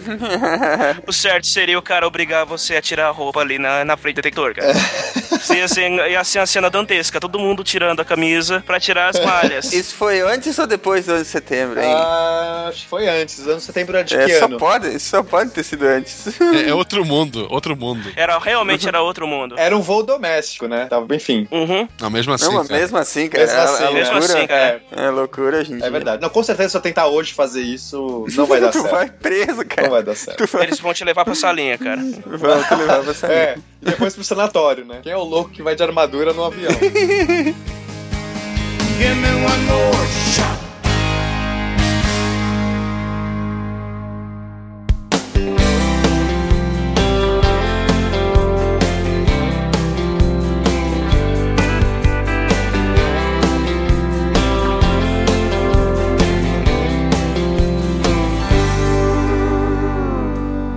Acho que nós podíamos arrematar falando ah, sobre Man at Arms, a gente já falou, né? O ferreiro moderno, por assim dizer, do YouTube. E quem foi que colocou esse link sobre o vídeo O que a Antiguidade fez por nós? Eu acho que fui eu. Eu encontrei os links aqui, depois a gente vai colocar no post. É uma série que normalmente passa na TV Escola, né? E fala sobre o que, Éder, essa série? Ah, essa série é um antigo participante do Monty Python, que ele vai explicando várias coisas, civilizações antigas descobriram ou criaram. E tem dois episódios que são muito interessantes, um que é sobre os ingleses e um que é sobre os incas, os astecas e os maias. No sobre os ingleses, ele mostra que os cuteleiros ingleses conseguiam descobrir qual metal era mais duro e qual era mais mole, batendo eles no chão, que pelo barulho eles conseguiam identificar a resistência deles. Perfeito, olha que legal. Faz sentido mesmo. E no sobre os incas, astecas e maias, ele mostra por que, que eles, se eles desenvolveram metais, porque eles não desenvolveram o bronze e, e o ferro. É, Legal. os incas, os Hum. incas desenvolveram em parte o bronze, eles começaram a desenvolver armas de bronze. Já os astecas eles não precisaram, porque eles tinham as pedras que eles tinham cortavam mais do que do que Com os metais moles que eles tinham, né? qualquer metal. Porque eles tinham uma pedra chamada obsidiana. A pedra cortava tão bem que não interessava se ela quebrasse, era uma pedra que você tinha abundantes. Qualquer coisa você só lascava e trocava. É, eu, eu já me cortei muito em obsidiana. É, é perigoso. Ela é praticamente um vidro, né? É, nossa, ela, ela faz naturalmente um monte de, de lâminas, né? Uma pedra toda cheia, laminada, assim. É tipo, ela, ela é vítrica, ela tem esse aspecto vítrico. Ela é preta, escura. Uma boa menção é, nerd, Hum. uma referência nerd aí a- ao mundo pop é que essa obsidiana ela aparece na série, né? Game of Thrones, né? É. No livro também. É, no livro também. Ah, que legal. Qual, qual que é a parada? Onde que eles usam isso? Ela aparece, mas se falar mais que isso é spoiler daí. ah, então tá bom. Então beleza. Vai ficar por isso mesmo, porque senão o pessoal me bombardeia. Eles estão quase. The Machine. Se alguém morreu por conta disso, é melhor você não contar. É. É. Então, é bom lembrar que em filme, no Prometheus, nenhuma arma cortante é usada. Tava indo tão bem, cara, isso aqui. Os ouvintes pedem. Mais uma vez, ouvintes, marquem no bingo. Tava indo tão bem isso aqui, cara. Como é que pode? É bom avisar, né? Eles usam arma de fogo, mas cortante eu não lembro. Verdade. Cartela do bingo do SciCast, marquem mais uma vez, Prometheus. E Marcelo, acho que tu pode finalizar falando sobre Bushido Blade, né? É um, é um jogo que eu joguei pra caramba do PlayStation 1, que ele é um jogo de luta sem barra de vida. A ideia dele é ser o combate real, sendo real que dava pra fazer na época com o PlayStation 1, né? é, tu escolher personagem, é, a grande maioria orientais, né? Usavam espada japonesa, katana e as variantes, né? Aham. que, é a, que é as espadas maiores ou menores. E basicamente era um jogo que tinha que se posicionar no, no combate, saber a hora certa de dar o golpe, se era é, aquele corte de cima pra baixo ou, ou lateral, tinha personagens com técnicas diferentes. E, por exemplo, tu acertou o- a perna de- do teu inimigo, ele vai ajoelhar. E daí ele não vai mais ficar se movimentando tanto. Tu deu um golpe certeiro nele, tu pode definir a luta com um golpe só, entende? Uhum. Então a ideia dele era trazer um pouco dessas lutas que tu tinha no, no Japão ali, é, na época dos samurais, no Japão feudal. Que legal isso, hein? É bem interessante esse jogo. Entendi. É, a proposta dele era pra ser uma luta de espadas bem realista. Quer dizer, como o Marcelo falou, no que o PlayStation 1, o primeiro PlayStation permitia, mas o jogo era bem legal. Quer dizer, aí chegou no 2, eles introduziram um cara que era um um, um afrodescendente de Black Power que lutava com uma katana. Tinha metralhadora no. tinha, tinha um cara que lutava com uma arma de fogo contra espada. Era bem legal. Tu vinha correndo com a espada e o cara de longe. Mas vem cá, esse jogo, esse jogo aí ele era mais legal que o Fruit Ninja? Era. É, achei mais legal que o Fruit Ninja. Vocês tiveram mesmo que ficar pensando sobre o, o, o Fruit Ninja pra, pra lembrar qual jogo que é? Eu tento pensar. Você falou de espadas contra metralhadoras. Tinha um cara na Segunda Guerra Mundial que ele ganhou medalha e tudo mais. Ele levou uma espada medieval e um arco flecha pra Segunda Guerra. Meu Deus, cara, maluquice. E ele usou isso? Ele fez algum uso disso? Ele não só usou, como ele rendeu um, um pelotão do exército alemão. Então você vai achar o nome desse cara, pelo amor de Deus, você tem que, tem que colocar isso no. É, eu quero saber. É, ele é famoso, ele é conhecido como Mad Jack. Mad Jack? Tá. Mereceu o nome, hein? É, faz justo. Tá mais pra Mad Max esse cara. É, verdade. Outro jogo que é interessante mencionar, que é popular até hoje, nesse negócio de espadas, é a série Soul Calibur. É uma das séries de games mais recentes que foca muito nesse estilo de combate de espadas e jogabilidade de variante entre personagens que controlavam, que usavam espadas curtas, katanas, lanças, é, halberds e tudo mais. É um jogo muito legal. A série é muito legal. O último que saiu, que é o Soul Calibur 5, é bem divertido. É pra console ou PC? Consoles. Tudo, pra tudo? Eu acho que é pra tudo. Acho que tem, deve É. ser. Eu acho que sim, não? Gente, é, é legal talvez a gente citar aqui ah, os nomes de, de tipos de espadas mais famosas, né? Claro que não sei se necessariamente é os nomes que eles usavam na época, né? Isso a gente nem- não, não tem como saber. Algumas sim, com certeza a gente não tem certeza. Mas vamos lá, a, a espada que no D&D, né, no Dungeon Dragons, eles chamam de Long Sword, que é a espada longa, era só espada mesmo, né? A espada, não, não, é- eles não chamavam só espada longa, era espada. Ela dá um D8 de dano. Não deu 8 de dano, mas a força.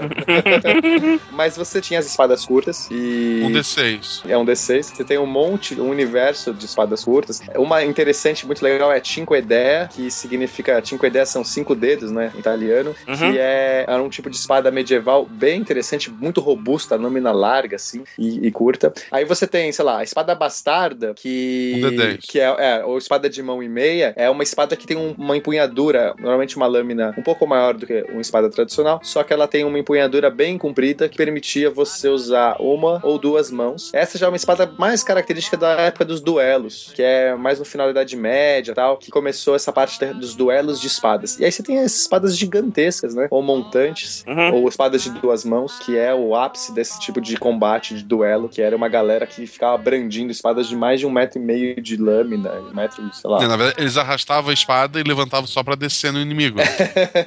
Olha, mas diferente do que as pessoas costumam pensar, espada não é um negócio pesado. Quanto vocês acham que pesa uma espada, uma espada mais pesada, assim lá, um Claymore? A Claymore é aquela espada do Braveheart, do Coração Valente, que é gigantesca. 3 quilos no mínimo. 5 quilos. 3 quilos no mínimo. 5. Pesava 2 quilos. Nossa. Aquela espada, o Claymore, é uma espada super pesada. Dois, no máximo 2,5 kg, no máximo. Uma espada, ela pesava, uma espada tradicional pesava 1,2 kg, 1,3 kg. As espadas mais, assim, ah, uma espada bastarda, 1,5 kg. Esse é o peso de uma Uhum. espada.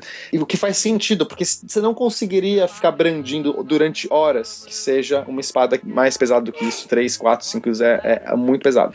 É, e o que define a agilidade da lâmina é o centro de gravidade dela. Toda lâmina ela tem alguns atributos: o centro de gravidade e o centro de vibração. São os dois mais importantes atributos que você encontra numa lâmina. Então, onde você coloca o centro de massa, o centro de equilíbrio dela, vai dar a sensação de peso da lâmina. Quando você dá o swing, se ela tem um centro de massa de gravidade muito alto, ela vai parecer um objeto pesadíssimo. Se você joga o centro de gravidade mais para baixo, ela parece um objeto mais leve. Mas isso vai dar também a, o impacto da lâmina. Quanto mais o centro de gravidade está mais alto, mais impacto ela vai dar. né? Então você também tem essa questão. Você tem as espadas árabes, vários tipos, mas a mais famosa talvez seja a cimitarra. Cimitarra você tem também uma enorme variedade de cimitarras, mas a cimitarra meia-lua, que é aquela que termina naquela ponta que parece uma meia-lua, um quarto de lua, é talvez a mais famosa. O falchion, que é um tipo de espada meio machado, que ela tem uma, uma parte larga em cima, que curvada, que lembra um Aham. machete, mas Uhum. é, é uma espada super também difícil de manusear, sensação de peso muito grande. É, vamos falando aí, me ajuda aí, vamos falando mais tipos de, de espadas que vocês lembram. Você falou de espada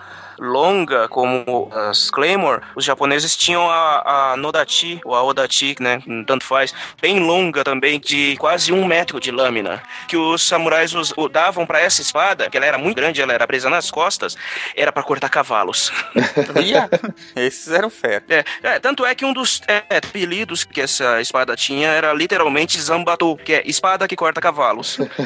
Útil. É, A espada curta samurai é a wakizashi, é isso? Confere aí, produção. É, Isso, isso. E daí ela e a katana é o Daisho, os dois juntos, né? Conjunto. Ah, perfeito. exato. O conjunto de duas espadas que todo samurai tinha que portar. É, e é legal lembrar que a maioria dos samurais lutavam com a katana em duas mãos. Não tem escudo, né? Sim. É duas mãos. Existem algumas ilustrações que mostram alguns samurais lutando com uma e raríssimas Uhum. lendas de um cara que lutava com duas espadas, com a katana numa mão e o wakizashi na outra. Quem introduziu isso foi o Musashi, foi Miyamoto Musashi, a técnica do Niten Ichiryu.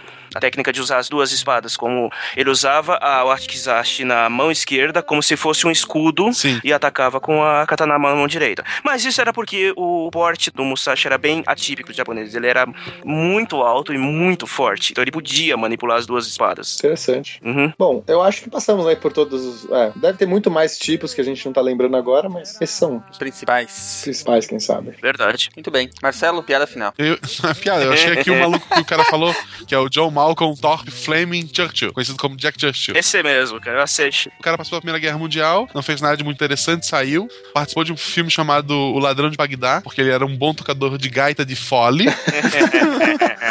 Na Segunda Guerra Mundial, aí ele foi chamado novamente, ele levou um arco e flecha e uma Claymore pra guerra. Olha aí.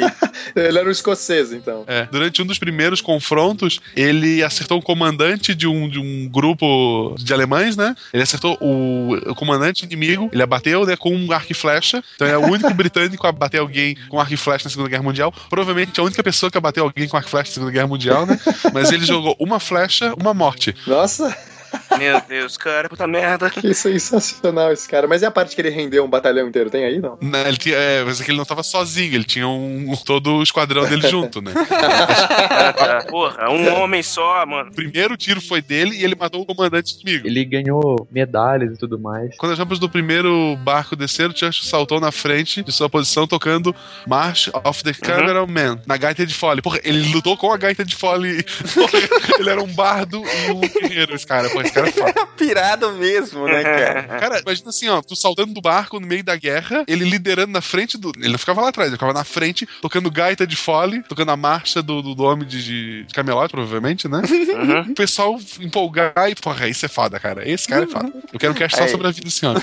Nossa, sensacional, A cara. nossa primeira figura histórica. Anota aí, Marcelo. Tem um mais. Eu vou contar a história de um cara que eu conheci, que é o. É... Nossa, deixa eu lembrar o cara. Puta, eu tô, tô péssimo, eu acho que eu tô, tô com um problema de memória. Memória. Tá, é, não, não lembro o nome do cara. Mas é um cara que eu conheci que ele me, ele me ensinou a fazer arco medieval. Ele era um, um egípcio que tinha participado de vários conflitos e guerras durante a vida dele. É velhinho, ele morreu já. Eu fui a última turma de arco que ele ensinou a fazer, assim, uma coisa muito triste. Mas o cara, ele era todo fodido, ele tinha três dedos numa mão, tinha é, quatro dedos na outra, ele tinha uma perna de Caramba. pau, ele tinha todo, ele era todo costurado, todo, meu, era um cara que você não acreditava, parecia ter saído de uma história em quadrinhos, assim, mas era um senhorzinho muito legal, muito carente, é uma pena, assim, ele tinha uma gata e ele vivia no Aroche, aqui em São Paulo, e a casa dele tinha balestra, canhão, cara, qualquer coisa que você podia imaginar bizarro. Ele estava no Guinness Book, um Guinness antigo, né? Ele não era mais o Guinness Uhum. moderno, mas ele tinha uma cópia lá do Guinness que ele aparecia como algum recorde de arco e flecha. Não sei se era o tiro mais preciso, mais longo, mais whatever. Ou seja, um cara totalmente peculiar, assim. Me lembrou bastante essa história desse outro maluco. Ele participou de várias guerras e sobreviveu, assim. Muito engraçado.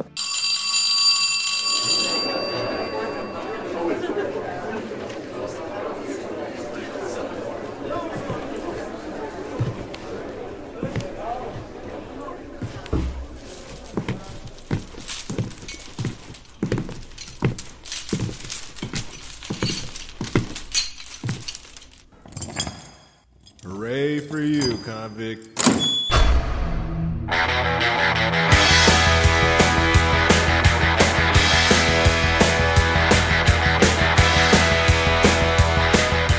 Amigos do Pause e ouvintes do SciCast, bem-vindos à detenção do SciCast. Tan, tan, tan. Oi, ah, meu Deus. O que, que esse povo andou aprontando? Marcelo, o que, que tu fez pra estar aqui na detenção, Marcelo? Eu andei com o pessoal da outra sala e a gente andou aprontando algumas coisas por aí. Foi com aquele cara que, que vocês chamam de gambá, né? E aquele. Sabia, olha onde é que tu veio parar É, com, essa- com essa- com- essas companhias, essas más companhias aí. Muito bem. Ronaldo, o que que tu aprontou? O teu professor chegou a tirar da sala pela orelha, Ronaldo. É. Bom, então, na verdade, eu acho que eu, eu me excedi com os namoricos no corredor e. eu-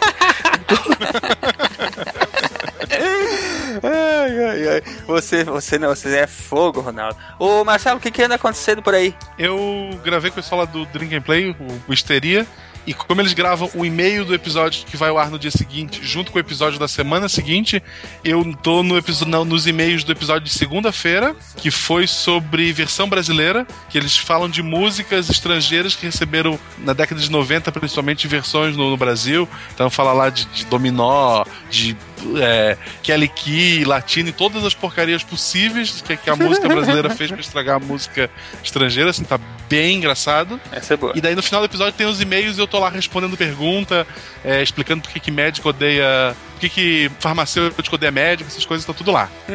E daí no episódio que sai segunda-feira agora, eu vou estar falando sobre videogame. Cada um dos participantes falou de um jogo pra recomendar pros ouvintes, né? Então vale a pena também ser ouvido. Beleza, Beleza. isso aí. É isso aí. Dê uma ouvida lá, gente. Nós vamos deixar os links aí no post. E aproveitando, vamos direto aos nossos e-mails. Ronaldo.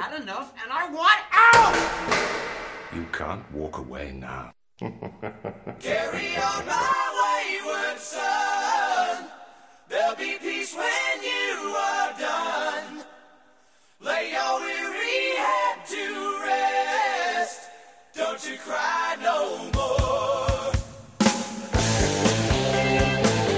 Primeiro e-mail é do Lucas Palaminuti, ele é analista financeiro de 22 anos e mora em St. Louis, no Missouri. Olha aí. E ele diz Mais assim- um ouvinte interna- internacional.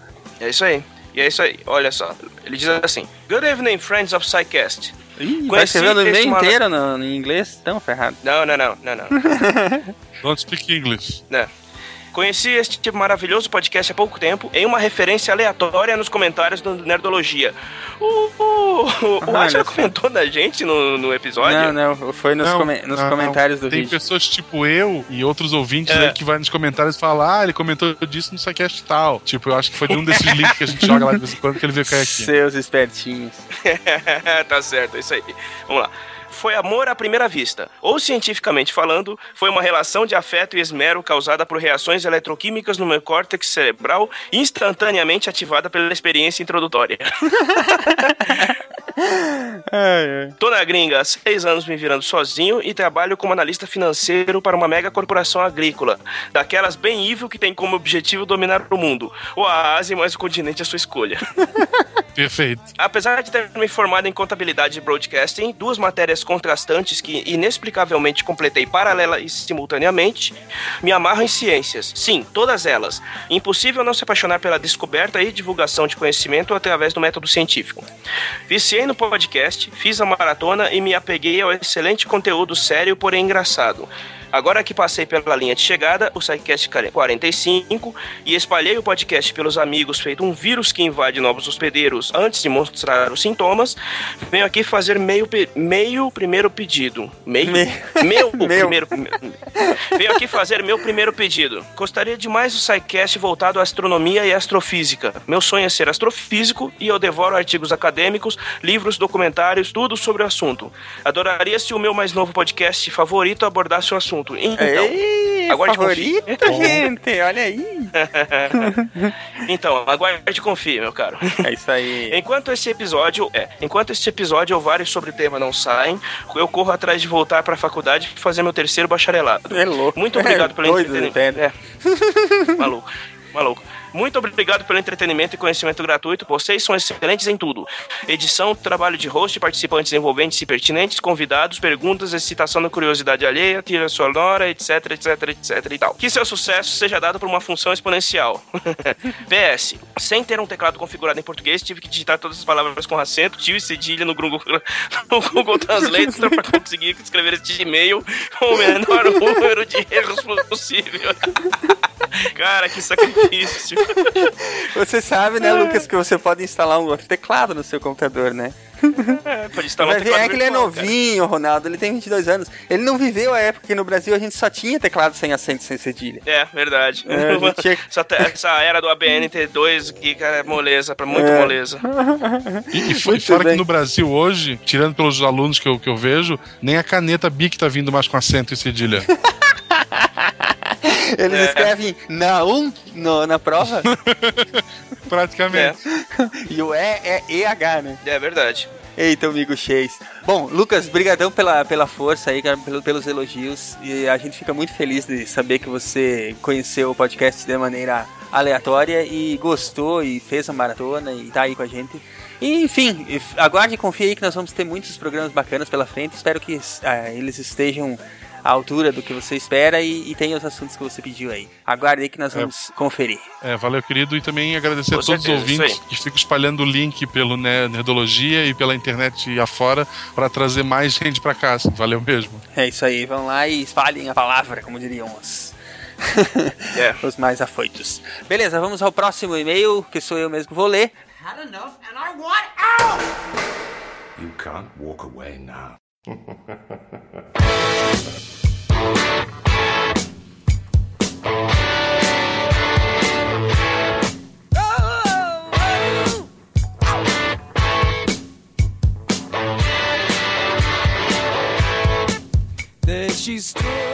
e-mail vem da de Fanny Weber. Não, o e-mail vem de Fanny Weber. Uou. Sem profissão de 26 anos de Porto Alegre. Sou o Fanny. V- o- Nossa, sou o Fanny Weber. Ga, gaú, gaúcho porto-alegrense de 26 anos e apenas um curioso sem curso superior completo. Parabéns, você está na categoria curiosos. É. Sou ouvinte novo, comecei a ouvir o podcast 43 sobre as forças físicas, etc e tal. Agora, depois de ouvir este sobre Júlio Verne, já tenho certeza que continuarei a ouvir os próximos programas e ainda iniciarei uma pequena maratona de programas anteriores que o tema me chamei a atenção.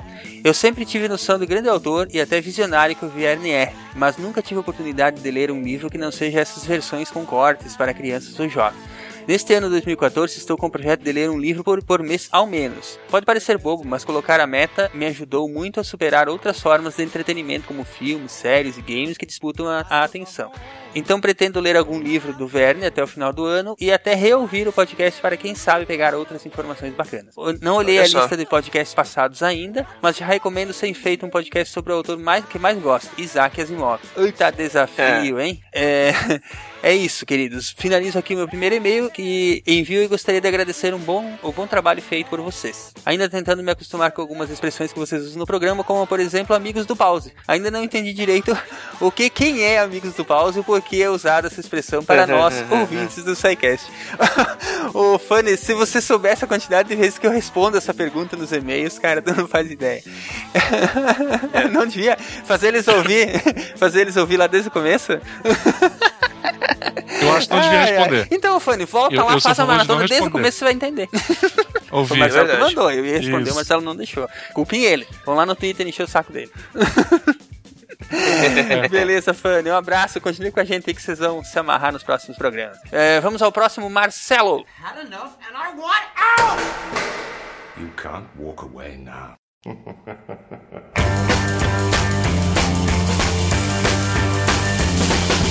People try to put us to down. Just because we get around.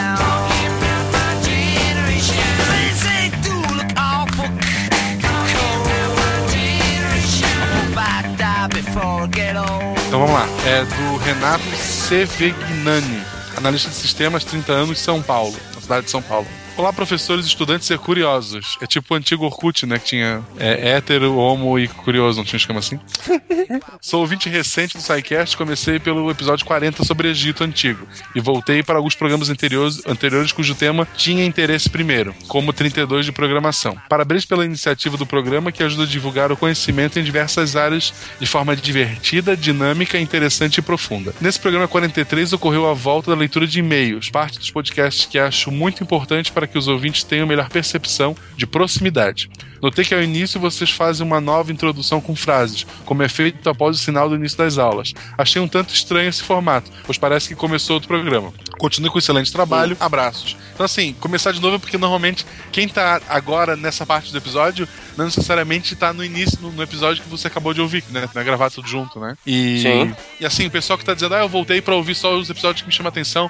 Escutem tudo. Eu tô fazendo a, eu já ouvi todos uma, uma vez, alguns mais de uma vez, e voltei pra fazer a maratona. É impressionante como desde o primeiro a qualidade tá lá, assim, na edição, no- nos convidados. Tirando a música do episódio de energia nuclear, olha, o resto é excelente, assim, recomendo todo mundo ouvir tudo, incluindo energia nuclear, que é o episódio também. Tirando esse ponto, é- ele é excelente em informação. Eu, eu posso explicar Cara, o mar assim abertamente? Cara, de energia nuclear é um dos meus favoritos, velho. Que ele é muito engraçado. Não, ele é muito bom, ele é muito bom. Mas tem hora que eu me pego cantando a música de fundo e esqueço sobre o que é o episódio. Ai, cara, eu ia fazer uma segunda. Uma segunda edição de- dele e ia chamar de novo o Luiz Gonzaga, cara, pra repetir a fórmula. Aquele programa ficou bom demais. Pode ser do filho agora. Ficou muito bom. Maldito. Luiz Gonzaga é filho, né? Mas é um animal mesmo. É, a música é mais calminha. Isso. É mais samba, né? Tem mais samba, menos forró. Não, mas- não, mas tipo, aquele episódio é muito engraçado. Tipo, aí quando a- a- as vírgulas sonoras do Cardoso falando dos filmes. é muito. Aquilo Não, é muito assim, desde o começo, todo muito bom. É muito bom. Agradecer então ao Renato, né, o e-mail, tudo aí, o- as ideias que ele deu ali pra gente pensar. É, eu também sou a favor de continuar os e-mails, eu, eu sentia falta quando tinha acabado. E é isso, né? É isso aí, o SciCast passou por algumas transições aí, né, de formatos, uma loucura, e ah, pra frente, pra trás, sempre tentando acertar uma coisa pra deixar a brincadeira dinâmica. Até e... o episódio 100 Uhum. fica fixo, aí não É, muda é, mais. depois a gente muda quando chegar no 101. Ou acaba no 99, né? Não, já fizeram isso, cara, não, não rola. Não rola? Não vai pegar? Não. Tá tranquilo. Muito bem, Renato, obrigado pelo e-mail. E queridos amigos do Pause, se vocês não sabem o que é amigos do Pause, vão ter que fazer maratona de novo. O Marcelo tá mandando agora. Isso. Isso. E É. então acabamos a detenção, vamos liberar esses meliantes malditos pra ir pra casa. O bilhetinho pro papai e pra mamãe já tá pronto. E nos vemos na semana que vem em mais um programa. E por enquanto é só. Tchau, tchau, até mais. Um abraço e beijos e aquele tudo mais. Digam tchau pra você povo. Tchau, Tchau galera. Até semana que vem. Até mais. Falou.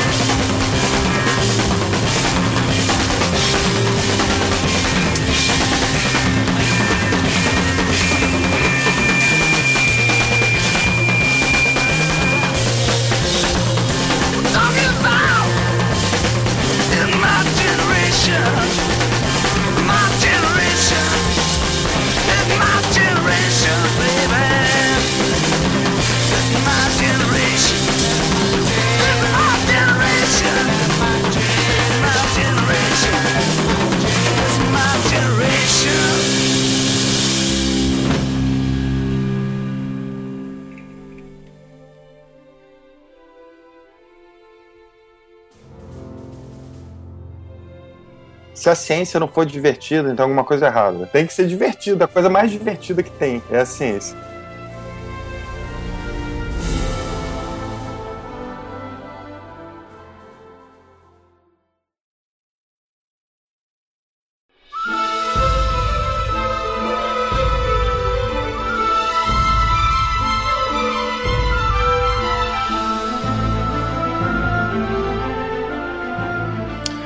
Só tenho que tomar cuidado porque nesse cast o tempo todo vai acontecer isso, né? De cortar. que filho da mãe, cara. Ai, ai, ai, ai, ai. Meu Deus, não perde uma.